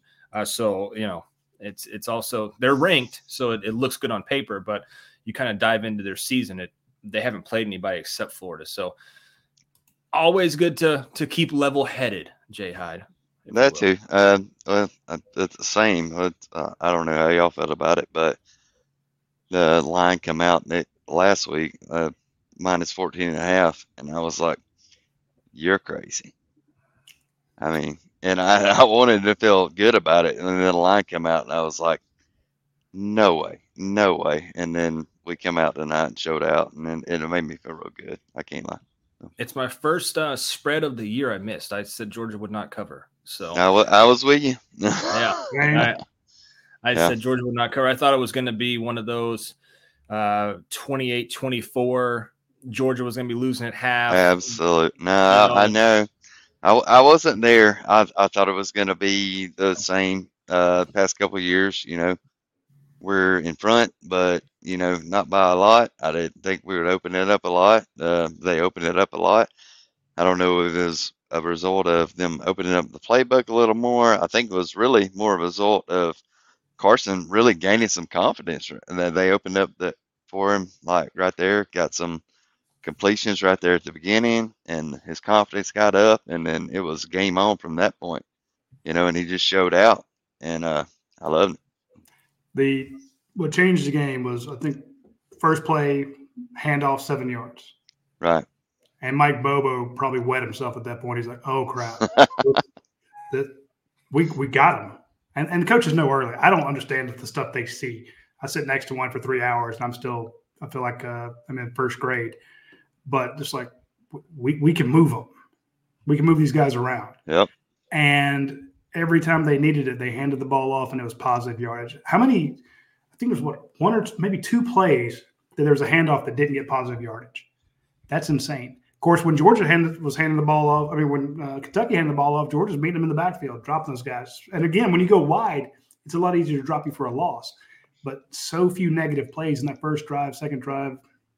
Uh, the only thing got in Georgia's way was Georgia, and you're like, this is this is what they could be. So remember when we were furious after the South Carolina game, Jay Jihad? Remember when we were you know, everybody's butthole was clenched against Auburn. You know, it wasn't good enough against UAB. Ball State, you know, what was scoreless first quarter against Ball State or something, and Yeah. then 31 points in the second quarter. But it was like that damn quarter. What, what's going on? Again, even in my column this week, I wrote Georgia can't start. I mean, or can't will they start fast? But if you can run it like they did today, and then you got those uh, Carson Beck's like, I'm just going to take what they give me. Right. I'm just going to pound them and just make them uh, humiliate them. That is why we were so mad those games because yes, we're spoiled. Um, Very much. but I think everybody who's watching, all 400 of you, felt the team was capable of doing this, doing what they Yeah. did tonight. Yeah. Again, you don't have the disruptor in the middle, you know. But do you see? Uh, I mean, Pop Dumas Johnson, two sacks, Killed it. unexpected. Smael Mondon killing people. Uh, they tried to throw twice uh, sideline routes on uh, Kamari Lassiter. He almost picked one, batted the other one away. Uh, Chaz Chambliss drops back into coverage, bats a pass down. Uh, Exactly. they run behind Xavier Truss, first down. Sedrick Van Pran gets hurt, goes back out there. They run behind him, immediate play, five yard pickup. Brock Bowers drops one in the end zone. Go, what the hell? But then, of course, he goes and catches another one. He has his third 100 yard game. I don't know the last time Georgia had three, uh, a wide receiver, 300 yard rows in a three 100 yard games in a row. Uh, Beck, again, in game six, looks all world. Um, Yeah, and, and another thing off that, like Wilson comes in, you know, once Van Pran goes out, you know, three or four low snaps in a row, and Carson just grabs it, you know, Yeah.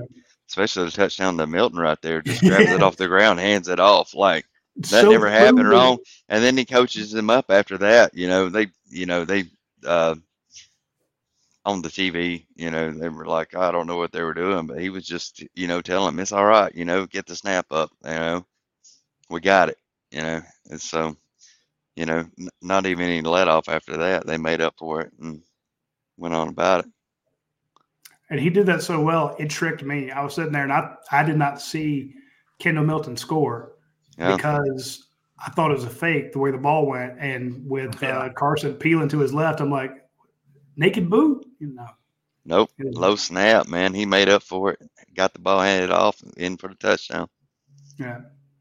And uh, uh, per- another example, you mentioned him. Kendall Milton gets in. The touchdown run was good, but that paled in comparison to the play before that, where he gets he gets the ball, runs two yards, gets hit, but then picks up four more. Right. by Picks being- up. and then- just yeah. being an ass. I mean, he's like, I'm gonna kill somebody. I, I, I mean, how good is it to let? Uh, yeah, how good is it? Then you can see uh, Milton actually out there a little bit healthy, you know, It opens up a lot. It opens putting it up lot. together, man. So Yeah. you know, And they if he just- keeps on and gets into, you know, healthy enough to, you know, take those additional snaps off uh Edwards, then how good we're going to be in the running game then?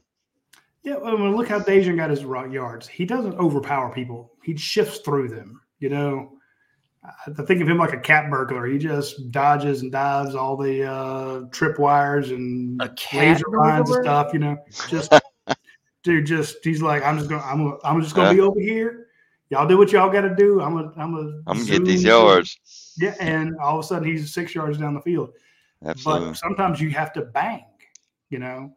And Kendall Milton showed that he he can bang. So, I mean, it, a lot of Georgia's plays are draw, drawn up so that you you get a hat on a hat, but then you're going to have a running back on a linebacker, running back on a safety, and running back has to break that tackle or make him miss or drive him backwards. Give me Kendall Milton against just about anybody. You know, I mean, he's just got the, the full head of steam, the acceleration. Uh, and again, you saw those safeties creeping up. You saw those linebackers creeping up to the line of scrimmage, and all of a sudden Georgia goes play action. and it's like, pick your. How much time did Carson Beck have to ball, throw the ball tonight? 17 seconds each. Yeah, yeah, at least. His jerseys. Uh, I, It was like he was just standing back there doing the whatever he wanted to do. You know. Yeah, he, he was. He He's said it- googling how to how to throw a, uh fade route. he even I said. guess, I guess uh, the only complaint really, uh, I mean, is like every once in a while, pull it, make them Yeah. guess. You know, I mean, and that's, I mean, that's my only, I guess, overreaction out of there. There was, there was a couple in uh, probably the first, second quarter that yeah, he could have pulled it out and ran. And and, and at that point, I guess it, it makes them second guess at that point. You know, maybe he will run every once in a while. Maybe he will pull it. Well, Jay Hyde, man, I appreciate you calling in. First time caller, hopefully long time listener, man. Uh, I've been listening forever. I, I got up the gumption tonight just jump on. I appreciate you guys. And we, All right, we, man. we need we need people from Florida calling. Yeah. You know, Yeah. need somebody. Absolutely. Buddy. We appreciate you though, man. We'll see you next week. Thanks, Jim. All right, man. jump on next week, Jay. We need you. Hey, uh, Radi, Yeah. Did you see how Georgia Tech beat Miami? I saw everybody talking about that because I saw Miami tie it Dear up. God. Uh, That's not that's not real. it's real. It's real. Yeah. It's uh man. You- I mean, you see Roll what, uh, Gary, Gary Gilbreth says Arizona's beating USC 17-7. Yeah, they're beating them pretty bad right now. Um, there's one guy we can't beat though, Radi. You know who that is? Oh God, that's the worst ever. It's, it's the doctor. What a transition. You know, Paul's a pro, Radi. Paul's a pro. Yeah. Yeah, you don't pay me the big bucks uh, for nothing, you know. Uh, and here, this is a segment I like to call Radi "Ask Me Anything." Okay, and what it really revolves around is is football, but more so, more than football, a little bit of family, a little bit of faith. Um, and Hey, So but, but before before we go to the doctor, we have to take a quick commercial break and mention our friends at. ASW Distillery. So uh, I'm having the uh, fiddler, you know, I'm pounding that. Uh, today we got the Hunker Down vodka. yes, Now, this is new. Now, ASW wins all these awards. You see it on the screen there. They won all these awards for what they do. Five out of the six founders at ASW are Georgia fans, so they're beside themselves tonight. They're happy. They all have the uh, the tasting facility out at the uh, Battery, which you, after a game like tonight, you can go by the tasting uh, place and uh, have have a, have a drink or two. Uh, or but they have a new vodka that they've uh, delivered in conjunction with the Classic City Collective. The Classic City Collective runs the Georgia NIL program. So if you're trying to get Brock Bowers to stay for another year, you're trying to get uh, uh, KJ Bolden to flip from FSU to UGA. It's the the NIL has a ton to do with it right now, and so people are saying, "What what is Nikar thinking?" There's a lot of comments. What is Nikar, the kid that just decommitted from uh, Georgia and is now looking around, who went to the Auburn game. Nikar is probably looking about twenty-five, thirty thousand dollars a month. Some of these schools are offering him. Okay, Georgia's not going to offer him that, but for Georgia to be able to do so, Classic City Collective leads not needs a lot of money.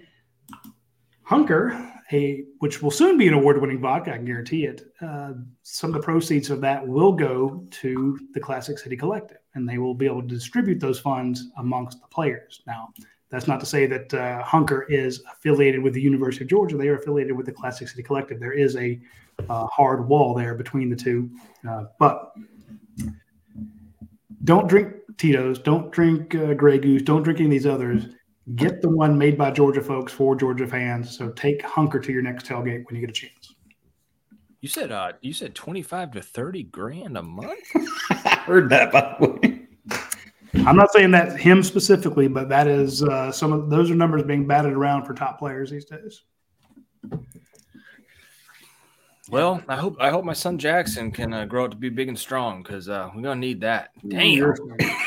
Maybe, maybe he takes after his mother. Yeah, if he gets my genes, he'll just be uh, staying up late nights talking about it. But Yeah. uh, you know, anyways, doctor, what's the diagnosis on this uh, Georgia? Man, I'm good at this shit. What's the diagnosis on this Georgia football team? I- I-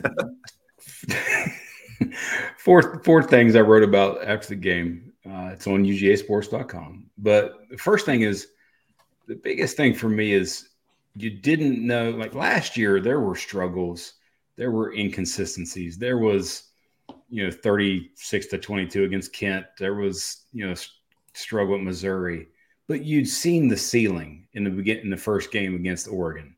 You knew what the ceiling looked like, especially against a quality opponent. We hadn't seen that this year. You'd only seen struggle for the most part, inconsistencies, a few quarters here and there, slow starts, all that. And you finally got to see what the ceiling of this team could be. And that's and that's something I think that's big moving forward, especially given the fact that you have Vanderbilt and then a bye before you sort of hit the home stretch.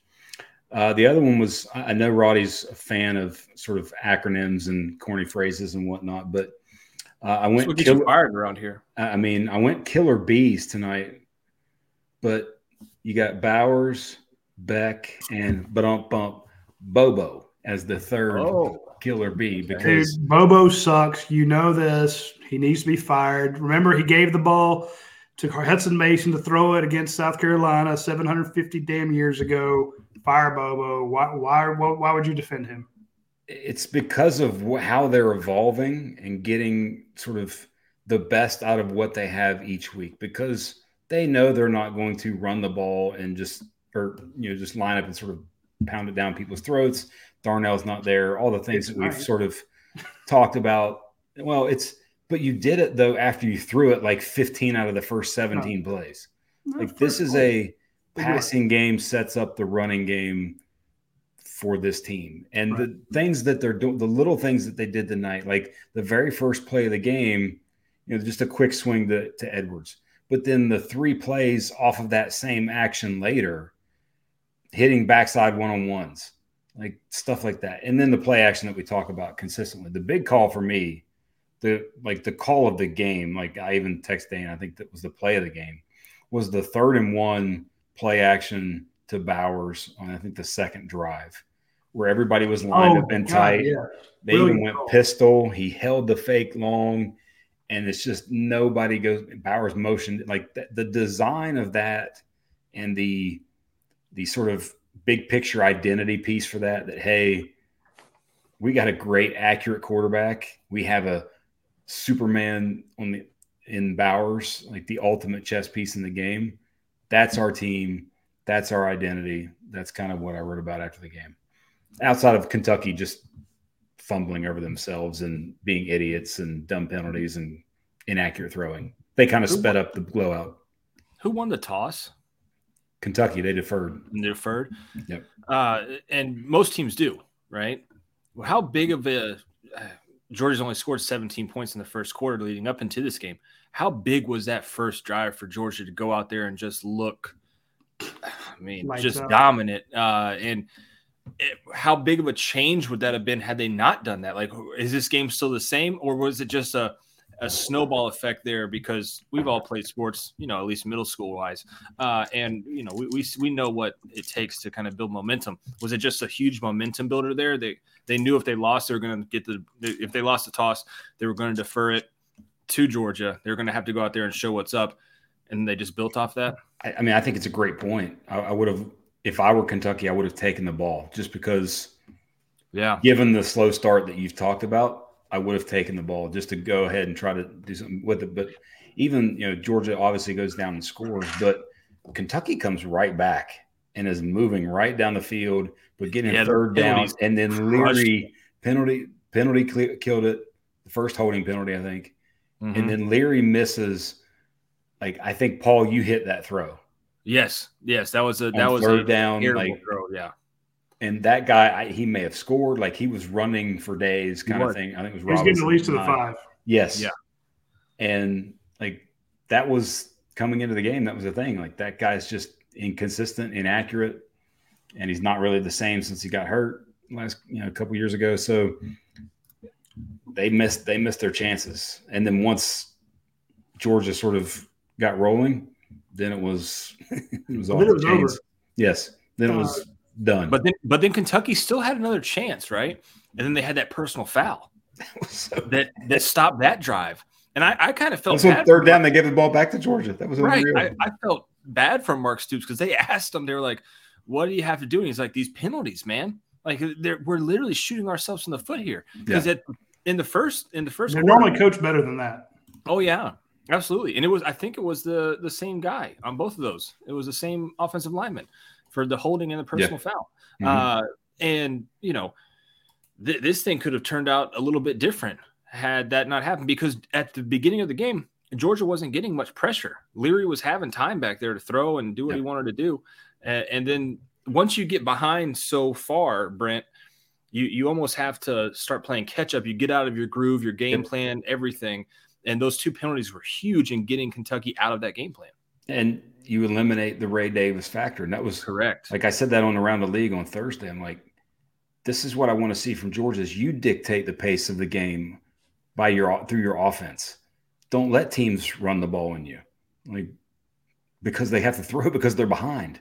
Yep. Like, and and that was kind of what happened. You saw because Davis, by the way, he's still really good. Made Oh, some yeah. really good runs. He sets up things really well for them and what they do. Patience. But yeah, so, like to me, he's a souped up version of Daijun, like a little faster, a little more explosive, a little Yeah. thicker. But the way they're they're running styles very similar. Uh, so patient, and like I think he could have been a factor in the game had they not, you know, hit themselves in the head a few times. It kind of reminds me of uh, Mike Davis at South Carolina back in the day. Yes, it's a good comp. Two eight. Same name too. Yeah.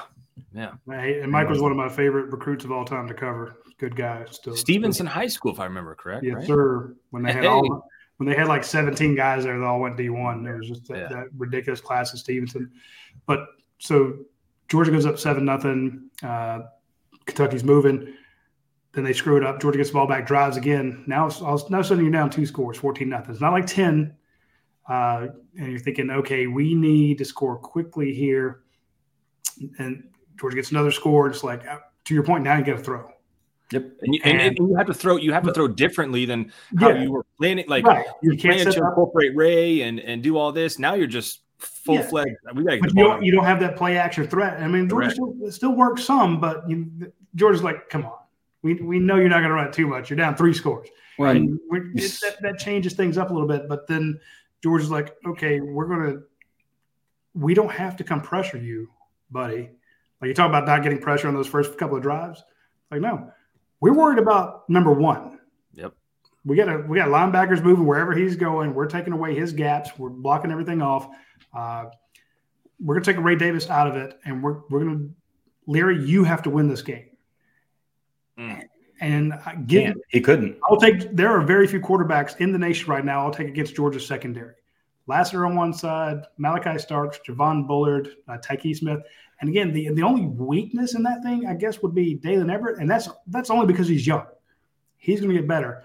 And then you saw Georgia actually place some balls in the air. My number one grief about if Lassiter. you're down third and sixteen, twice. throw deep on Georgia. You're always get uh, a, a holding penalty or a pass interference. Throw deep every time. And Georgia, nope. No, they, they played balls in the air. Well, even the linebackers played balls in the air today. So I was like, this is there's there was no easy pickings for Leary. And it's a great point that you made in terms of what is the strength of Georgia's defense. The hmm. strength is the secondary.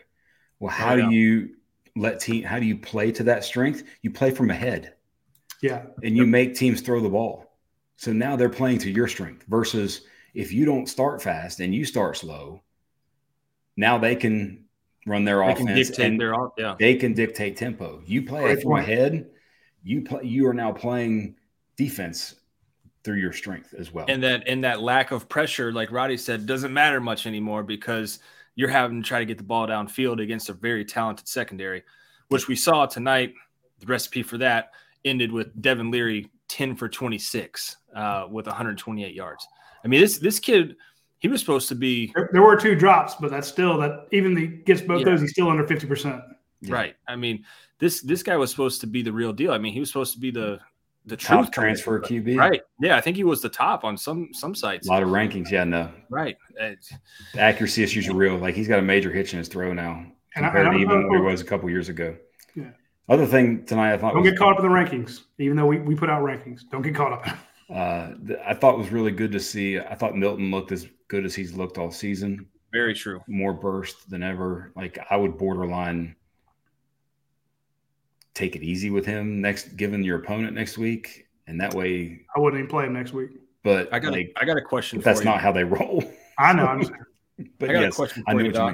mean. Okay, go for it. Um, so we touched on this earlier in the show, and I want your opinion on this. Daijun had one reception in the first five games for Georgia. Uh, now has six tonight.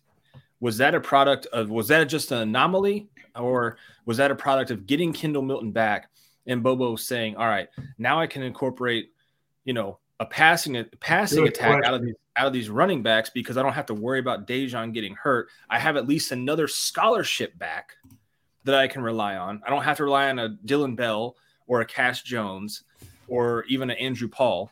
Uh, or is it just an anomaly? Hey, this happened because he was getting dumped off to. They weren't really true routes like we saw with McIntosh on wheel routes last year. They're more checkdowns. Yes. But I'm just wondering, do we see that more, which I think could even help help the offense even more? I think it's a good point in terms of that. But like the first few, well, one like the first one of the game, like the first that's a run, like that's Yeah. the, that's the run extension game type thing. But it's it's a catch. And then he got like two or three really quick ones right there before the half, where they navigated the half really well, just checking the ball down because they had timeouts. So I think some of it's game situation, some of it's your point, and that, and, and they, either way, the combination uh, of that is a good thing. I think the like with Beck, what you've seen with him over these first six games is someone who is just you know darts in terms of accuracy from intermediate to less. Like he's missed some of the stuff much deeper down the field, but his intermediate throw game is just dead on accurate. And the combination of that, that plus play calling and what they're doing schematically to get like Bowers didn't have guys within 10 yards of him in certain instances. Yeah, like he's the best yeah. player in the country. How does that happen? crazy. That's Crazy. that's scheme. That's coaching. Like that's using motion and route combos and things like that to get that. And you have the QB who's functioning within that and seeing it well. I think now you're seeing the passing game sort of take that tick level uh, that go up because that was kind of one of the things that was Stetson the past few years where there would be some frustrations with him where it's like, hey, dude, you're missing these layups we're giving you. Like, stop Yeah. missing our layups. And Beck is not missing any layups.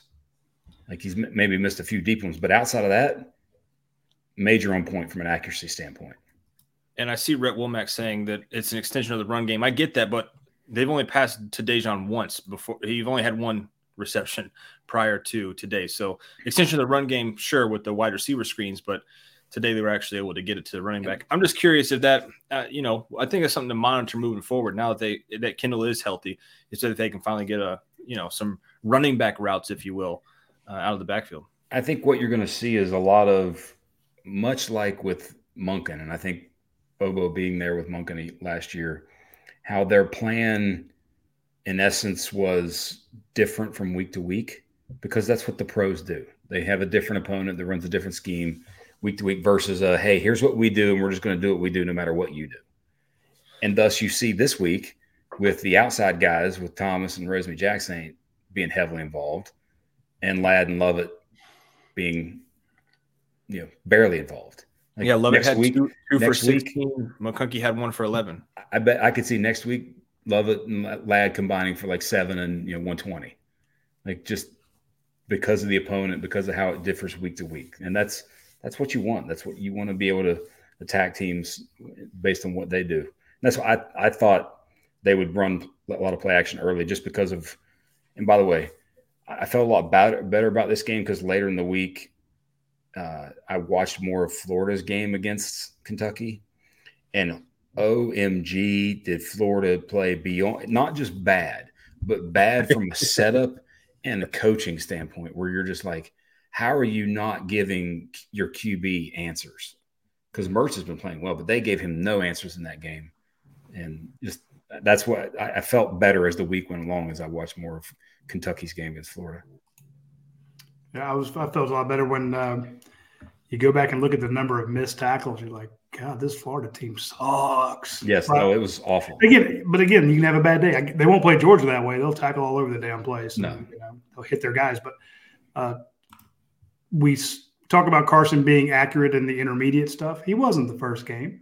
He was in the second game. Right. I mean, he completed passes, but remember, some of those passes were behind a guy. Car- uh, he had wide receivers bailing his butt out, you know, just on a slant route, uh, crossing route, uh, uh, double moves, you know, just not quite there. But he has settled down. I mean, he, hell, his post game interviews are more comfortable now. Again, it's different in game six than it is in game one. Earnest Greene, same thing, you know.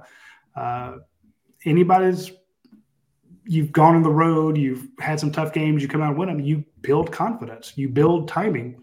RaRa Thomas is a lot better. He knows more in week six than he did in week one. And go back and read that uh, 321 column. I mentioned him specifically and Marcus Rosemy-Jacksaint because my folks are telling me that's the guys to look at. So we put him in our column, and those were the guys that took off into the show. Uh, one of the questions was, will somebody help out Brock Bowers? Because he's going to get draped, he's going to get double coverage, he's going to get bracketed. They're going to be all over him. They were a few times, and they used him uh, to, you know, they saw you saw linebackers going over there. Then Georgia would send in somebody to where that uh, that vacated spot, and they'd get a completion. But you saw them going to Marcus Rosemy-Jacksaint. I feel so bad that he's got 99 yards. Yeah, and they tried to get it to. They They tried to get did, a couple, and he dropped couple more passes to him, and I think one was a uh, yeah, one was a pass interference, and then uh, one he just couldn't get around the the corner. So they tried to get him over that hundred yard Yeah. mark. They did. Um, speaking of Bowers, did you happen to see the replay when the kid's arm got hurt when he tried to tackle Bowers? Was that what is that what happened? He reached out with one arm and hit Bowers like lower leg area and literally broke his arm in half. Damn. It like it was just like dangling there. The guy that they took off in his arm, like they showed the replay. It was you have to go back and watch. It was nasty, and it was literally just by wait, I hitting need that Bowers' leg. He's Hmm. he's made he's Superman. He's good. He's good. Uh, 467 yards now for Bowers. You know that uh, one thing that everybody talks about is thousand yard receiver. Oh, he's got more than it's more than that. It's like Nice. five forty five, I think. I just did the tally. I just did it with my math, uh, my remedial math. He was like I think he was four thirty coming in Dude, the game, you- wasn't Don't you build roofs? Yeah. Matthew do kind of he? Or four ten or something like that coming in the game. I thought. Hold on, hold on, hold on, hold on. Let me see. Oh, damn. Yeah. Mm-hmm. One second. There This was is how he does invoices, folks. Just let y'all know. I mean, he Here's how actually- much you owe for your roof. he's, he's saving people money, right? By under under undercharging. Yeah, let's see. 121, 157, 132. 545. Yeah, that's one. Okay, good, good, good. Five. Damn, what did I say? he's getting a thousand.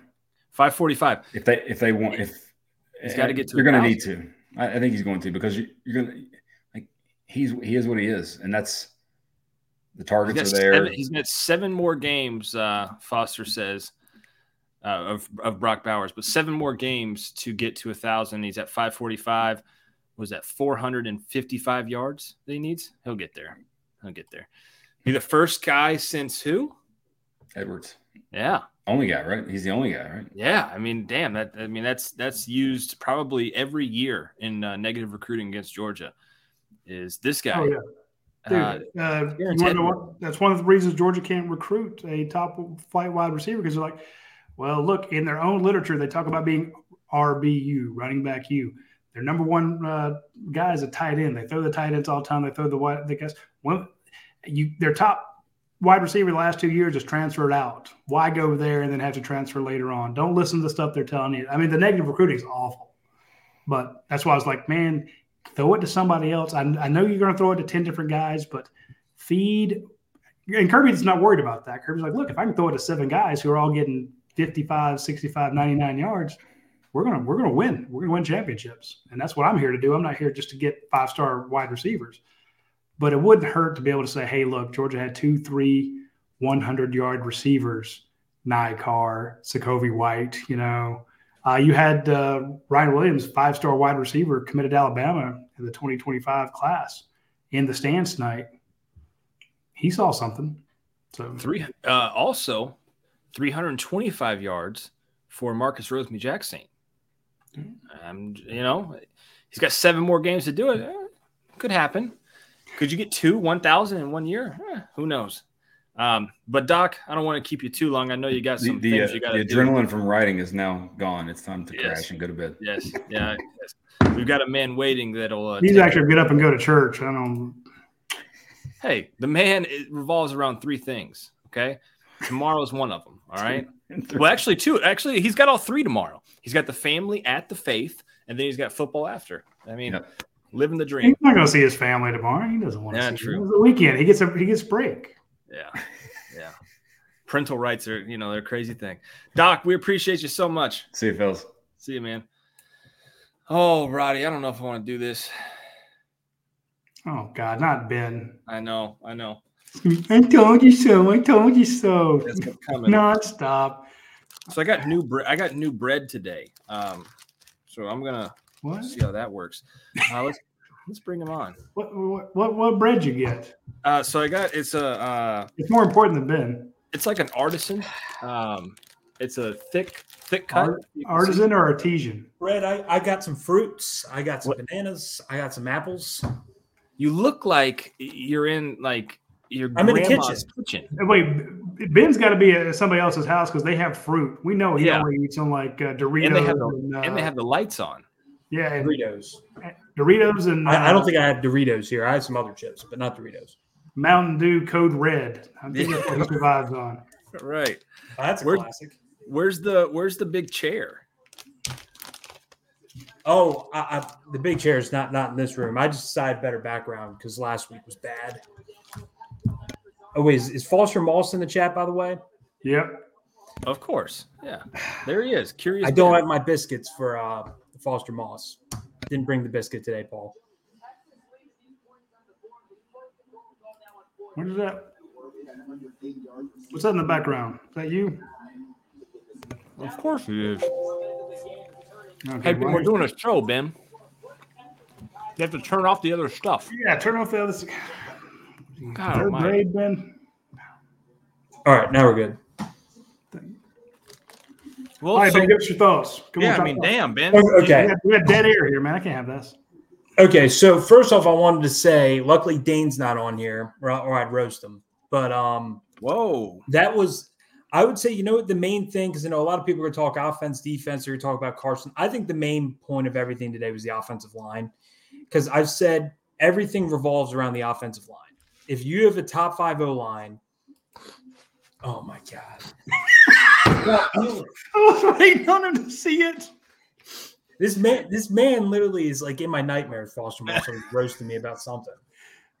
But okay, anyway, okay. So back on subject. So I was just gonna say, when you look at the college and the pro ranks, I, I always think that the O line dictates everything. And today, the pass protection was the best it was all season long by far.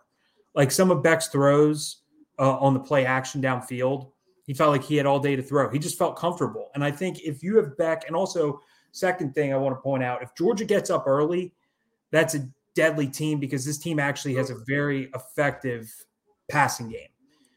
Because in years past, people would say about Stetson, they would be like, if Georgia's defense isn't there in the first quarter and they get down, do you trust him to throw you back in the game? This is a this is a team that's a passing offense. I mean, you look at the early in the game. I, th- I think they ran the ball like five or six times in the first half. That's not that's not prototypical Kirby Smart Georgia football. So this is a team now. When you look at it, if they get up early, it's game over because they can then lean on the offensive line. And you look at the offensive line today. I thought the run game was as efficient as it's been all year. The pass protection was as efficient as it's been all year. That's why they scored their most points against the first ranked team they played, which I, I think is kind of crazy to me. Because in years past, when they would play Kentucky, even though Georgia always beats Kentucky, you look at last year, it was like 16 to nothing, and then Kentucky scores late. The year before, it's like a two possession game or three possession game. Kentucky always hangs around. This is the first time in a while that Georgia just said we're going to sit on Kentucky and and and take them out early, which I thought was impressive.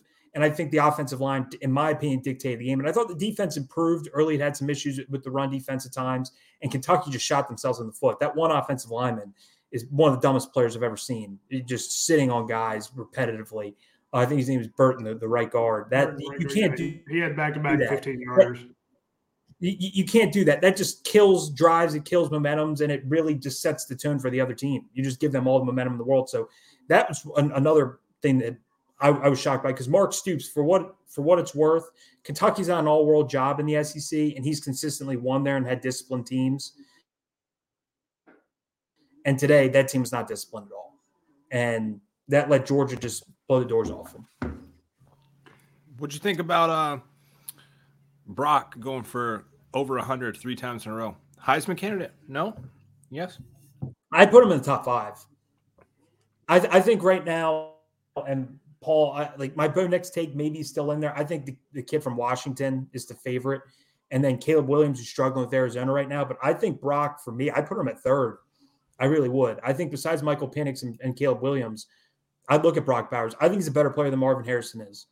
And I think that's going to be a thing this year in the draft. When people talk about Brock Bowers, Marvin Harrison, I think Brock Bowers is more impactful. I think he's the best non quarterback in college football for sure. And I think there's an argument that he's the best player in college football. And to do it in an offense where there's only been one 1,000 yard season ever, and this guy's a 100 yard game after 100 yard game as a tight end, I, I just think that he has to be at least in New York. I'm not saying he has to win it because it's a quarterback. like Carson did. I mean, uh, Stetson did last year. Yeah, I, I think he, he he just has to deserve to be there because I think Stetson had a great year last year, and I think Bowers might top it this year um, with what Stetson did last year. So I think Bowers, if he's just a finalist for a tight end, I can't remember my lifetime a Heisman finalist at tight end. So that You're in like itself 17 years is an old. achievement. I thought I it was got, I got past the socks older ID than you, man. and Shut Trent. up. Uh, sp- speaking of uh, Heisman things, Jayden Daniels is going to work his way back into the talk. I don't. I, you can't. You can't Hey, who, who's leading the SEC in uh, passing yards right now? I get it, but he's he's also getting- lost two games. He yeah, but he's also has uh, one thousand nine hundred sixty nine yards through six games. That's almost that's right at two thousand yards. He could end the season in the three to four thousand yard range. He had four touchdowns today, but nipping at his heels. So he's got nineteen sixty nine. Is Carson Beck one thousand eight hundred eighty six yards? He's only hundred you know uh, 20 some odd yards away from having a 2,000 yard season through. Uh, you, you pretty much can guarantee you'll get that at Vandy unless something bad happens. So, uh, Carson and Jayden Daniels, if you're mentioning one, you might mention the other going neck. Again, and the SEC carries some weight. It's like if you're one of the top quarterbacks, even with the losses, you don't have to go. Uh, they're not going to put the losses on him is my point. So I think again, people love flashy numbers. Yeah. If people want to give it to the best player in college football, we would have, you know, maybe Penix and Caleb Williams, and Caleb's kind of sucking tonight, or at least was.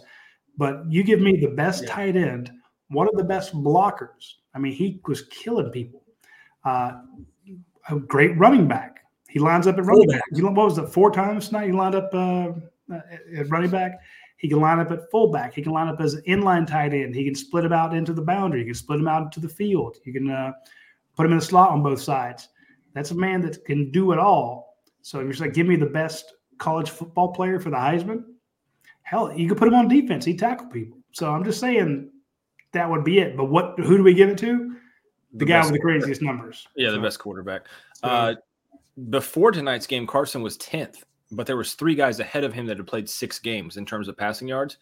So this hasn't been updated yet uh, after today's games, but I'm sure he will now be, you know, pretty far up there, if not top five. And they pulled him. They've pulled him a bunch of times. So I mean, if they left him in, he'd have even more. But but again, I'm, some of those other guys are getting pulled too. So I'm not going to uh, do it. But I'm just saying that this is not year three for Carson Beck. Yeah, right. This isn't year two. This is game six. And I, I think he's a one. I think he's a one year guy. I mean, sure, he could come back next year, but I think that's not the goal. He's been here a long time. I think he wants to have, have a year, ball out, go to the NFL. That's Yeah. just my gut take. And I could see him, uh, you know, getting into that talk, getting into that Heisman talk, getting into that, uh, uh, you know, MVP, those all the awards that pop up at the end. If he continues to play like this, because I think he's going to torch Vandy. Um, Yep.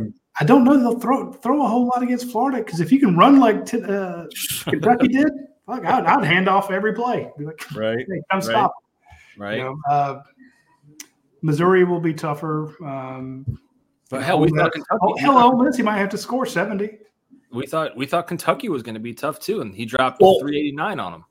I- I'll say this real quick. First off, on I'm the more worried Jayden, about their run defense than I was their Yeah. pass.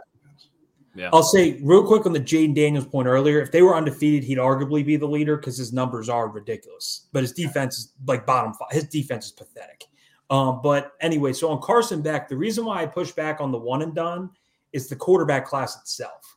If he continues at this pace, you would say traditionally he could be a one and done. But if you look Yeah. at this quarterback class, if he stays another year, the quarterback class next year is weak. And if he has two years on film, that's good. He could go in the top 10. He can. I think- like, I think I that's, think I don't think he can go in the first round this year, even if he balls out, because you have Caleb, Drake Maye.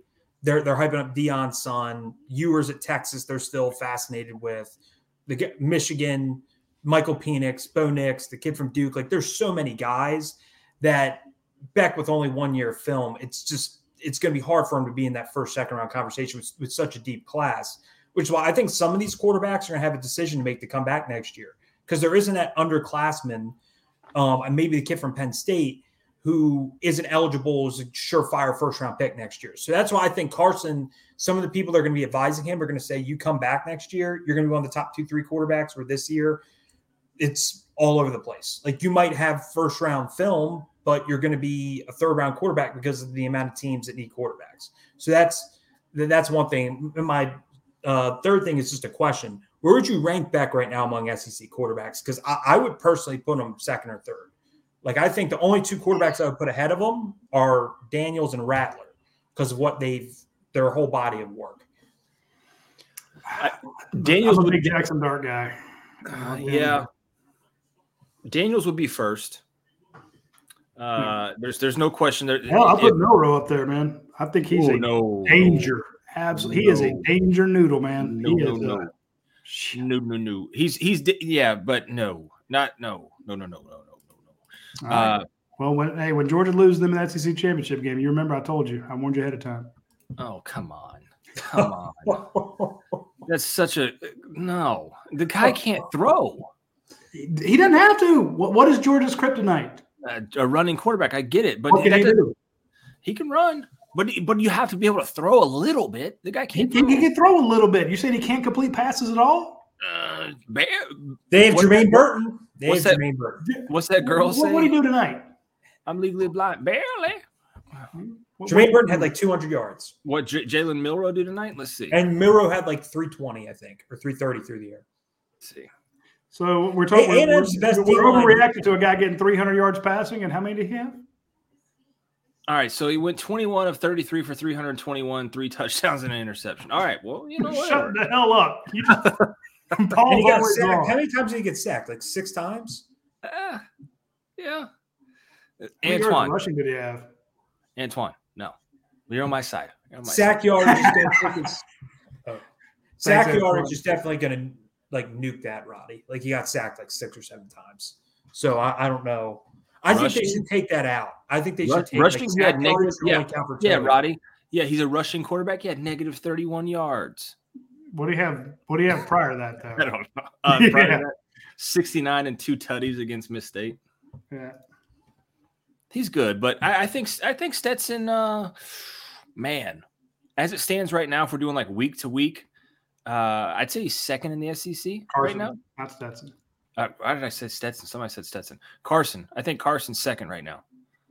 Dart, Rattler, Milroe round out the top five. It's fair. Wait, who's your one, Daniels? Of course, yeah. I might go Rattler. I think Rattler might be the first SEC quarterback. too. Hell no. Daniels. His is a- arm talent is, is Dude, Daniels is a beast. It is beast. good, but yeah, Daniels is Daniels is terrifying. Yeah.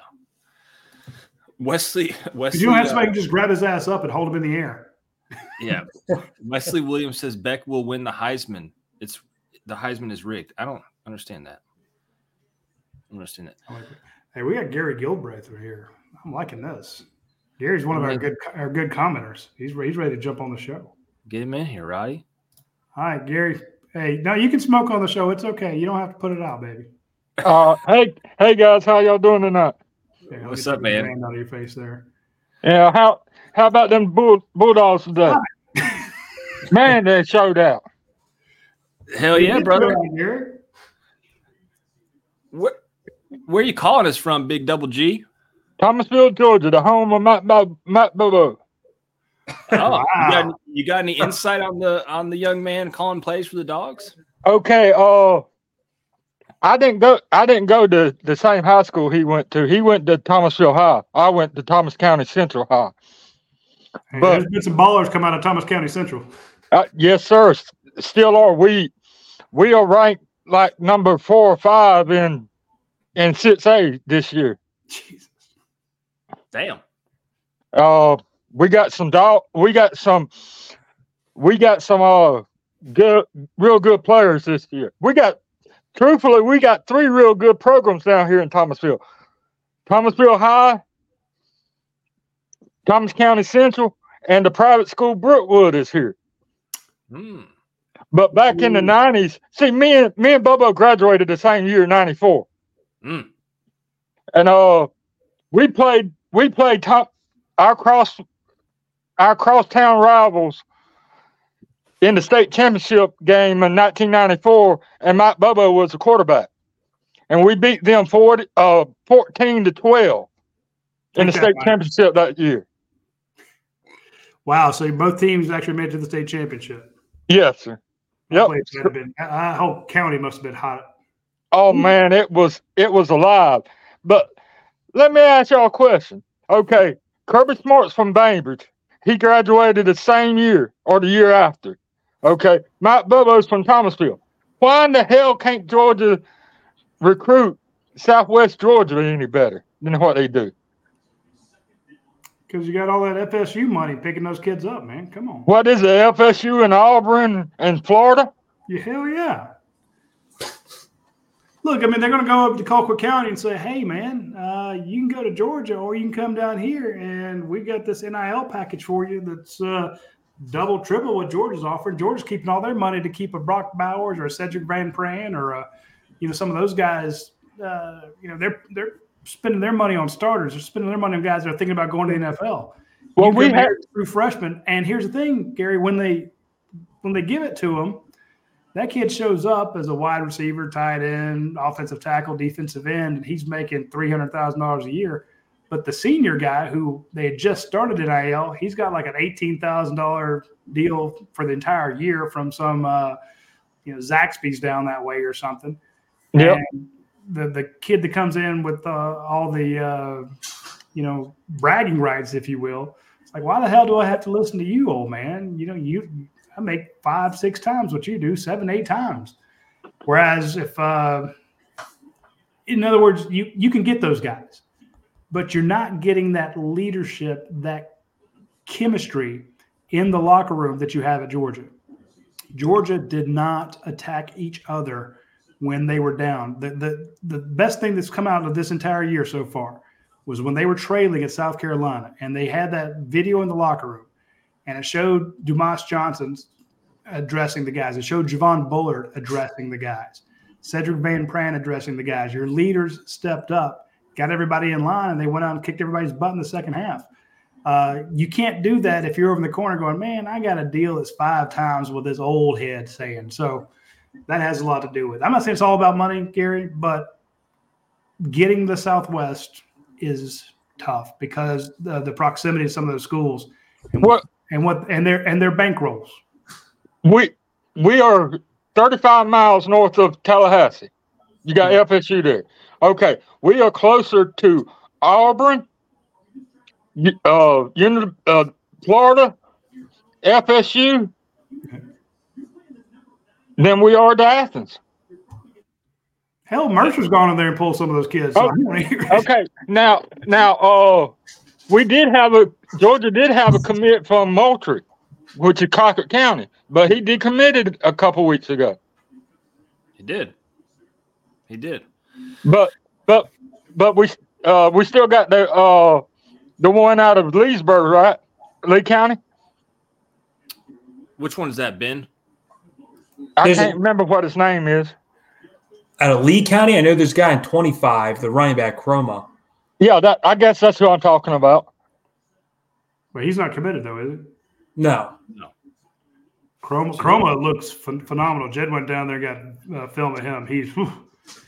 I- I'd love to have that guy today. Who's uh who's he talking about, Ben? You're supposed to be the recruiting guy here. Didn't no didn't somebody go down there to the uh to the Houston County Lee County game? Or was that BA's group? No, I think that was Jed. Oh, okay. That was a game and a half. Yes, sir. And they they are in the same region that Thomas County Central is in. So we got we still have to play Houston County and Lee County. What about what about the Georgia Bulldogs though? Oh man. What about those guys? I I think I think Bobo gets get gets a lot too much uh, too much grief from the fans. You're just saying that because he's from your hometown. Well, well, it ain't it, it ain't only that. I we've been spoiled. We've been spoiled. We have Fro- by we had a great offensive coordinator. Well, maybe Bobo's not as great as Tom. What was his name? Tom. Todd Monken. Tom Monken. But he's still a really, really, really, really good offensive coordinator. Go back over the numbers of what he did when he was at Georgia last time. I I know he made a few mistakes running it up the middle sometimes when you shouldn't, but everybody does that. Go look at the numbers. If you if Georgia would have had a defense back during the time that that uh Matt Bobo was offensive coordinator the first time, we would have had two or three national championships back then. Our offensive number would stand up to any of the numbers that we ever had at Georgia with Matt Bobo. Go look at the numbers. Hey, you're preaching to the choir there. Yeah, well, we, we appreciate you calling in, Gary. Yeah, I appreciate y'all letting me come in. Uh, Beck grew up last week against Auburn, and he just balled out tonight. He did. He did. He did. And What do you think We- of that running game too? it, it's looking better. I just wish we had some more coming back in that's injured. Because a lot of people, and I know people don't like the running game, but I love the running game. Got to. I I love the running game because oh, you run up the middle, you run up the side. People got to understand football, true football. You run up the middle enough, you're gonna wear down that offensive line. I mean that defensive line. And the more you run it up the middle, the more you're gonna the more you're gonna wear them down. And then at the end of the game, you can run up the middle all you want to. That's true. I mean, look at when uh, Sedrick Van Pran went back in there. They uh, ran right off his hip. Got a double team, uh, power. And they couldn't do nothing about it. Eight yard gain. It's like okay, and then uh, they you just it's that long death death march just right up the field. Just killed him. So you're right, Gary. And then then the run game opens up what Beck is really good at, the play option. Play action. Uh, Play action, I'm sorry. The play Yeah. ac- play action. And but you can't do a play action, not a true play action, unless you have the running game Yeah, right. established from the start. You got, you got that's to. how they do it down in Thomas County Central. You got to. You got to. Well, have we it. We, Uh, we were, Gary, Gary, uh, last thought here. Give me, give me a couple uh, of your players of the game. One on offense, one on defense. my word. Yeah, it's a tough one to, this It- week. The easy answer is is Bowers, but Bowers truthfully had a better game last week. I got to give it to Beck on offense. Hell yeah. Uh, defense, defense is a little bit harder because we had our defense. I, I think our defense is just now starting to come together, Correct. Yep. and I know we've been spoiled on defense for for three or four, five years, but our defense has a potential to be better this year than it's ever been before. Uh, it was a hell of a lot better last year, man, when your secondary is just getting gouged. You're right. And I think the secondary going to be actually our strength this year. It is. Hell, hell yeah, brother. All right, We just need our deep, you got, you got our defensive line to come together a little bit, a little bit stronger. But they actually did real good tonight too. Hell yeah. Gary, Well, I'm gonna make you pick somebody. You can't. Okay. You can't be picking the whole group. You got to pick one guy. Play player on defense. Oh man, Come on. There, there's 22 guys got snaps today, man. You got to pick one of them. Here, I'll bail you. I'll bail you out, Gary. How about J- Jamon Dumas Johnson, JDJ? How about that one? that's a good one. I was, Take it in. I, I was gonna, I was gonna say Smael Mondon, but that was last week. That was last week. Hey, you can have back-to-back weeks. That's fine. He was a SEC But player of the week last year, but But we we need to start that uh Brock for uh that Brock for Heisman tour the campaign. I, I yeah, I, agree got Ben. I got Ben printing out the posters tomorrow. So, Yep. all right, Gary. Well, we sure appreciate you giving us a call, my brother. Yeah, appreciate y'all having me. Y'all have a good night, guys. nah, You too, man. love it, man, friend. Love it. Banana. What are you doing with banana? Hey, Oh no, they- they- they're asking me in the chat to throw bananas at them. what? Oh man, Gary's a good guy. Well, y'all be nice to Gary. I Like, was. uh, False Moss wants me to throw a banana. Give him hell, We do have to hand out some some helmet stickers. And we're not allowed to pick people from last week, I'm guessing. Pick whoever you want.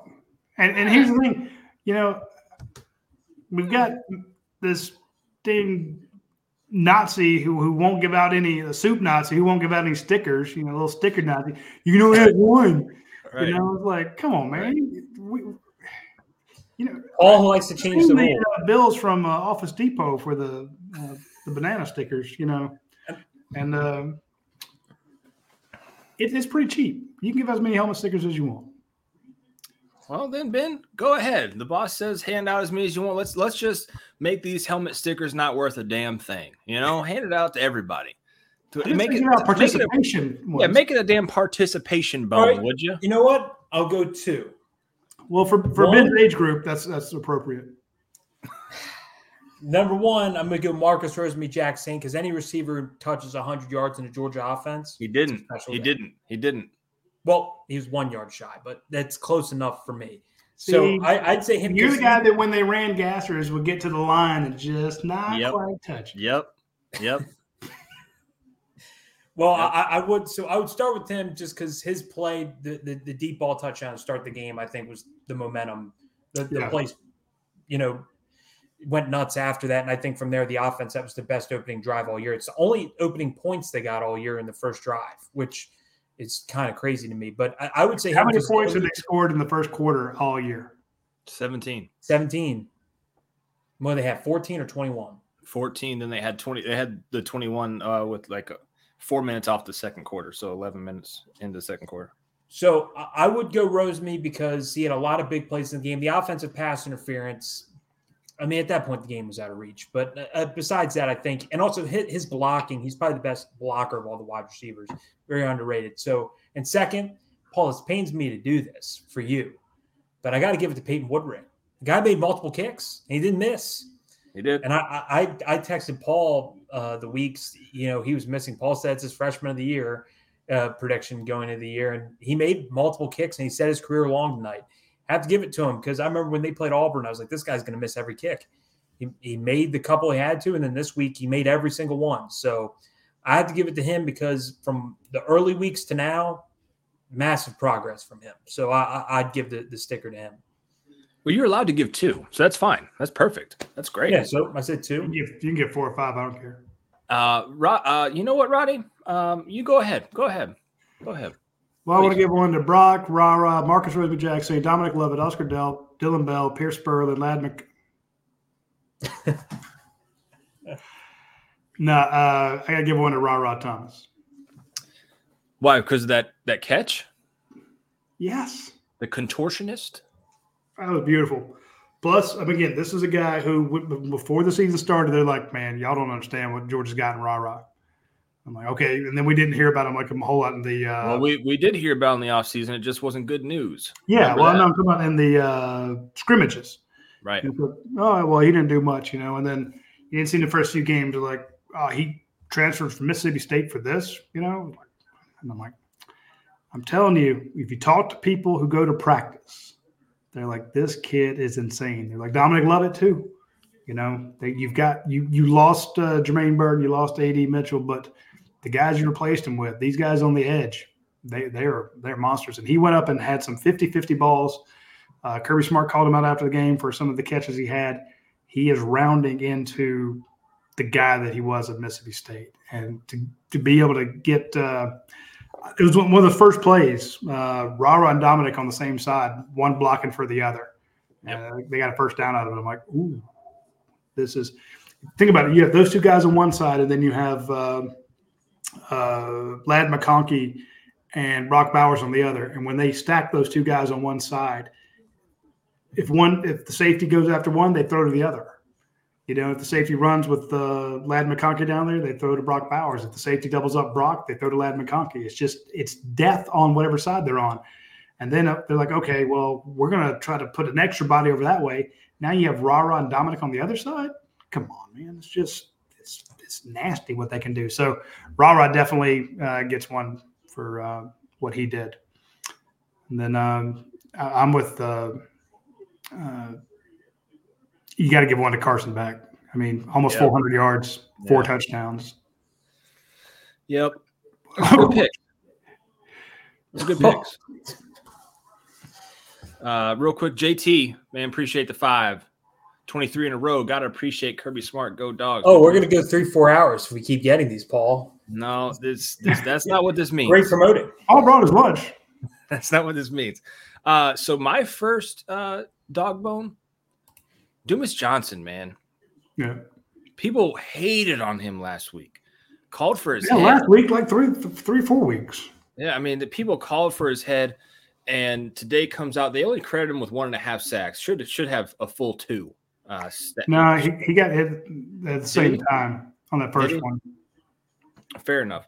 Um, but realistically, second on the team in tackles with four, second on the team in solo tackles with three. That's also crazy to me. Georgia only as as a team only had 38 tackles. That's probably the lowest we'll see all season. Just means Kentucky didn't have the ball much. Dude, that um, first half, Georgia had the ball forever. Right, and Malachi Starks was the leader on the on the defensive side of the ball with five tackles, but Dumas Johnson gets one for for bouncing back. Uh, and then you guys have taken some really good ones on the offensive side of the ball. Brock already has his golden bone, so there's no sense in giving it to him. Um, you know what? Kendall Milton. Hey, eight that run rushes, before his touchdown.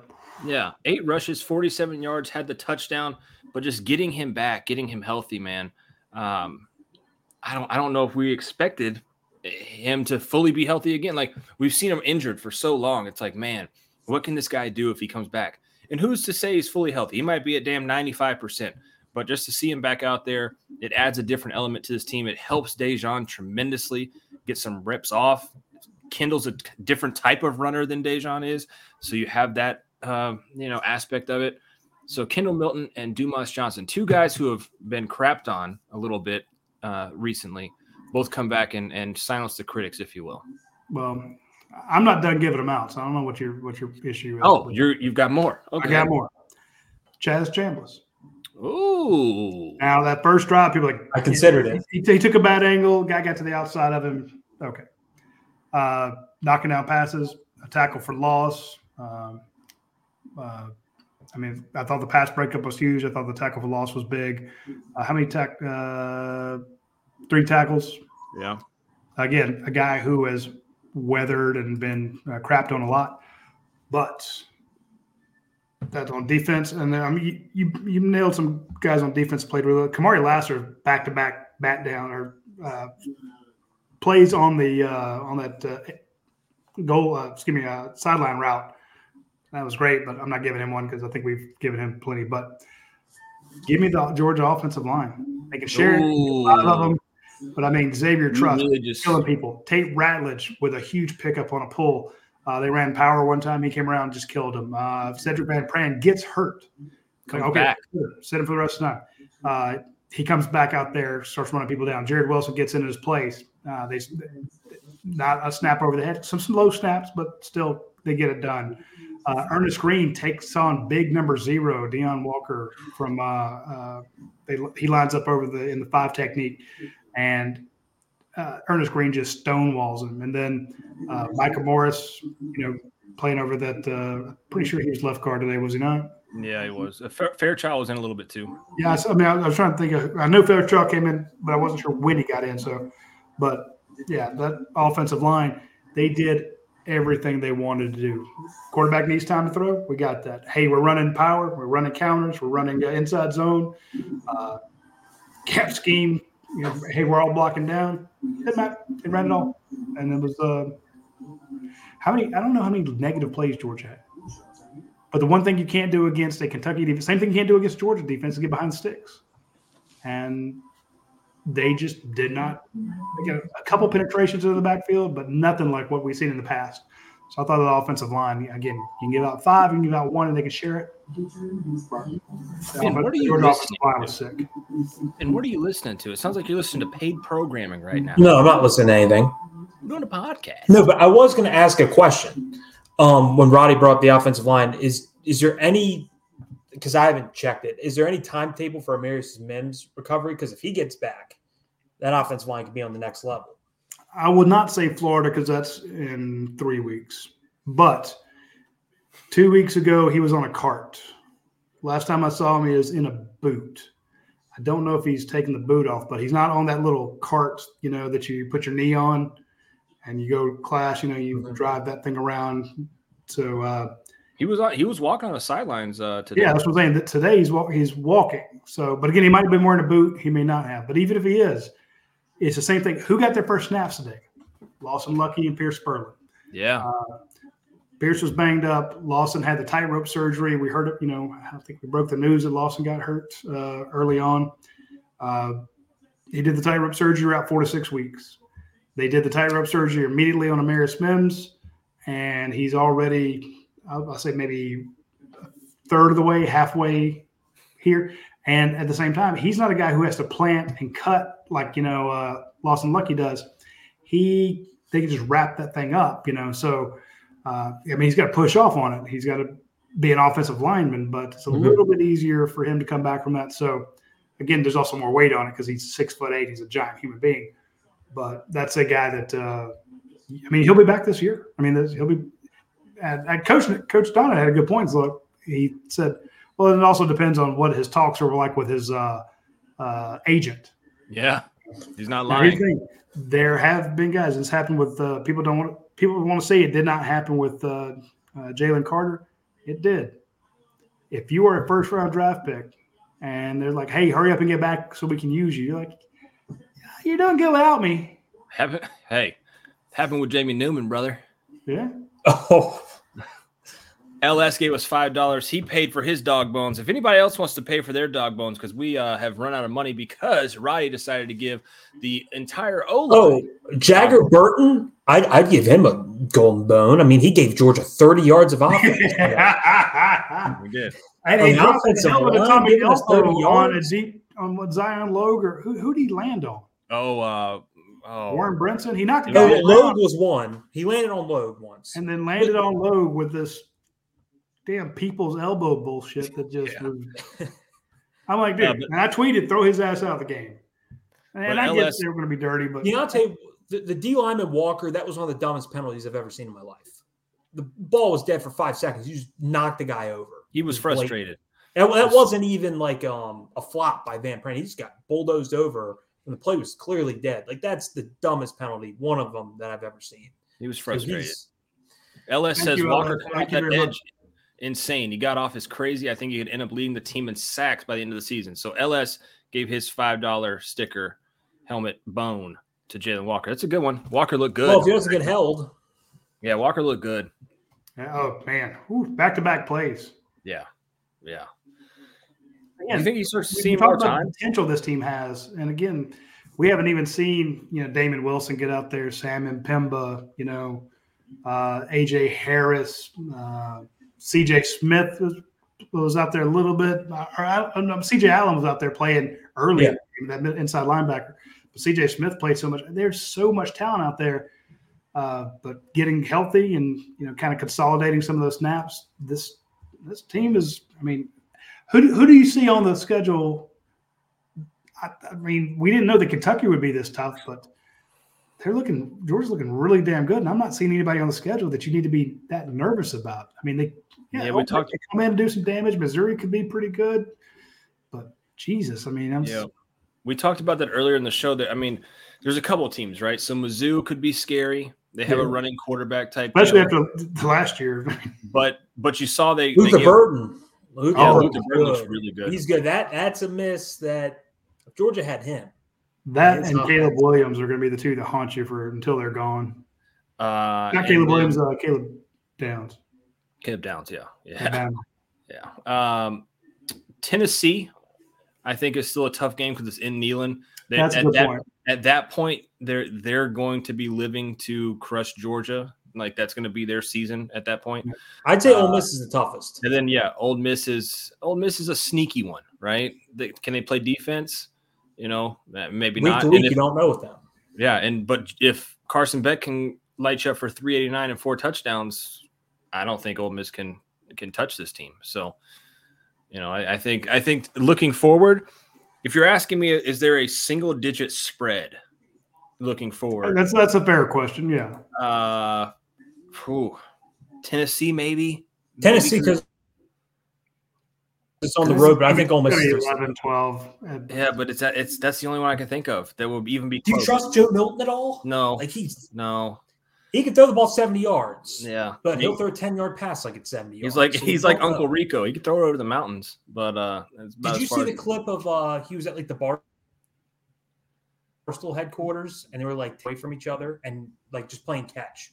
Threw the ball hard and like broke a computer or something. He threw like a rocket at him. I was like, okay, this he throws every ball like it's a 40 yard pass. Can't do that.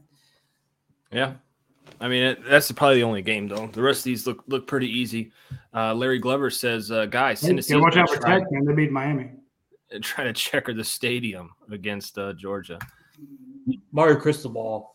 Yeah, right. That's You still need to go. I can't put it up here because we'll get the whole video demonetized because of that. But Dude, we uh, don't make anything on this video as it is. hey, calm down, all right? Well, hey, we, we, I, to be fair though, uh, we do get paid by uh, the Rogue Shop, and I don't want to mention them real quick Absolutely. because this is cool. Look at this thing that they got. Uh, we got Rogue Shop trick or treat gummies.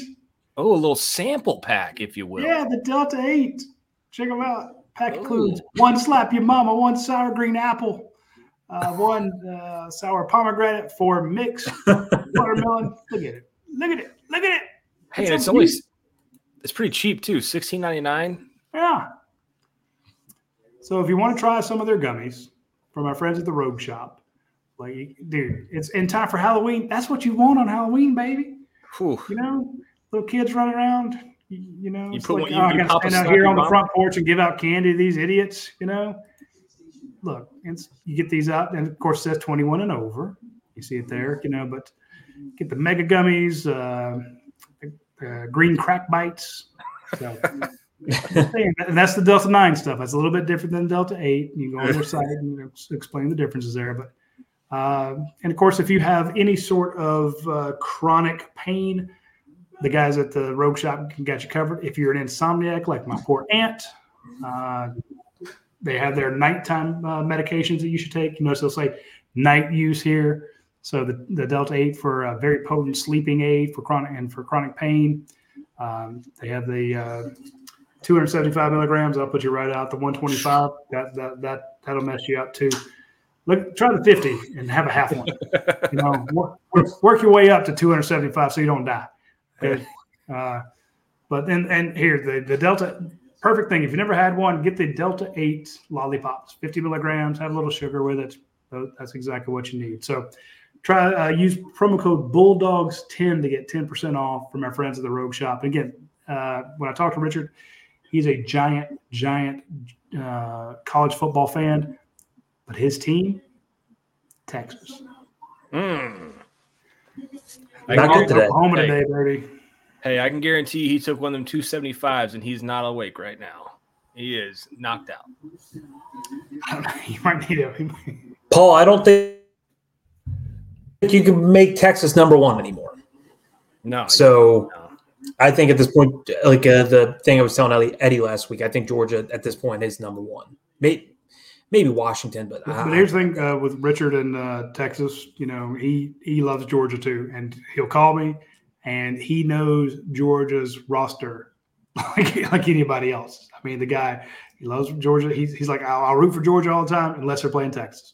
And I'm like, I was teasing him, I'm like, hey, maybe they meet in the playoffs. He's like, oh yeah, you know, we'll do some sort of special. But I know he's crushed today, and but he, I, I guarantee you, he watched the Georgia game and he was happy that Georgia pulled it out. You know, or blew their doors off. So because I mean, he'll text me after the like the Georgia Auburn game. He's like, glad they got through that one. You know, that was nervous wracking. You know, and he'll talk specifics. He's a you know he played ball. He's also in the uh, military. So again, and it, this is all stuff that he makes. So it's not like some giant corporation out there trying to. This is a mom and pop operation. He, he and his wife will come on the show.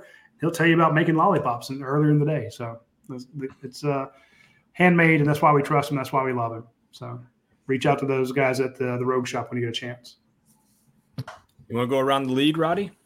Yeah, because I don't know what happened. Yeah, let's take let's let's take a little trip around the league if we don't uh as we as we f- wrap up here on this glorious Sunday morning. I might I might have some more uh, uh, helmet stickers to give out. Uh, we have run out of budget on that. We we are completely out. You gave literally the whole offensive line a helmet sticker. Uh, Alabama sneaked away, sneaked away against Texas A&M, twenty six to twenty. So Alabama Really, is is that close? Yeah, and and Texas A&M. I mean, I know Texas A&M was leading because I, I went on national radio. I'm like, Max Johnson is going to make Texas A&M different. And he he tried. He tried his he best. tried. uh, he, he was all right. But uh, yeah, that Alabama is now uh, first in the SEC West. We thought we knew that was coming, right? Even after the loss to Texas, we knew that they would bounce back. Uh, so you have them. Ole Miss squeaked out a victory against Arkansas, 27-20. And uh, I After fighting think, Pittmans. let's see. Uh, let's see- LSU Missouri was a game. Oh, your boy Jaxson Dart, 16 to 25, only 153 and one touchdown. So they limited Jaxson Dart. And I'm sure uh, Kirby's going to be calling Sam Pittman asking for a uh, uh, extended game tape on this one here because uh, they were able to lock him down. Ole Miss did win, though. Then uh, LSU Missouri, that was a game. Missouri had that one for a while, and it was only a three point game until That's a bad uh, beat. yeah, they decided to throw that pick six right there at the end. So, uh, and LSU covered. So LSU yeah. covered because of that pick six, like 10 seconds. LSU dropped 22 points in the fourth quarter to win that game. So they're three and one. They still have a chance to win the SEC West uh, because they still have to play Alabama. So could still see Jayden Daniels, which would be a real threat. A lot of teams off this week, though. So only two more games left. Mississippi State 41 28 over Western Michigan. And then Florida revenges uh, after last year against Vanderbilt. They won 38 to 14. So go ahead, Florida. Go ahead. Do your thing. Florida's uh uh I was gonna say decent, but gee, dude, I'll tell you what is decent. Graham Mertz's completion percentage. The man went today 30 of 36. He's a decent quarterback. He just throws little dump off passes, uh, but I guarantee you his completion percentage is one of the tops in the nation. It was that crazy number before today's game, and then he goes 30 of 36. That's even that's even crazier. Uh, so yeah, wasn't a huge league uh, SEC.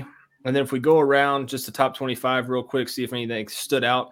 USC is uh, finally got the lead against Arizona heading into the fourth quarter. Obviously, Oklahoma over Texas was a big one. Maryland hung with Ohio State for a little while. Ohio State eventually pulled away 37 17. And then uh, Florida State still undefeated, beat Virginia Tech. North Carolina still undefeated, beat Syracuse. They got that wide receiver back too. Uh, Mike Honcho. What do you got eligibility? Uh, yeah, the the Tez Or the Walker. waiver, I mean, yeah. yeah, and then uh, Michigan, they put up one point more than Georgia did, fifty-two to ten. New number one team. New number one, got to be right.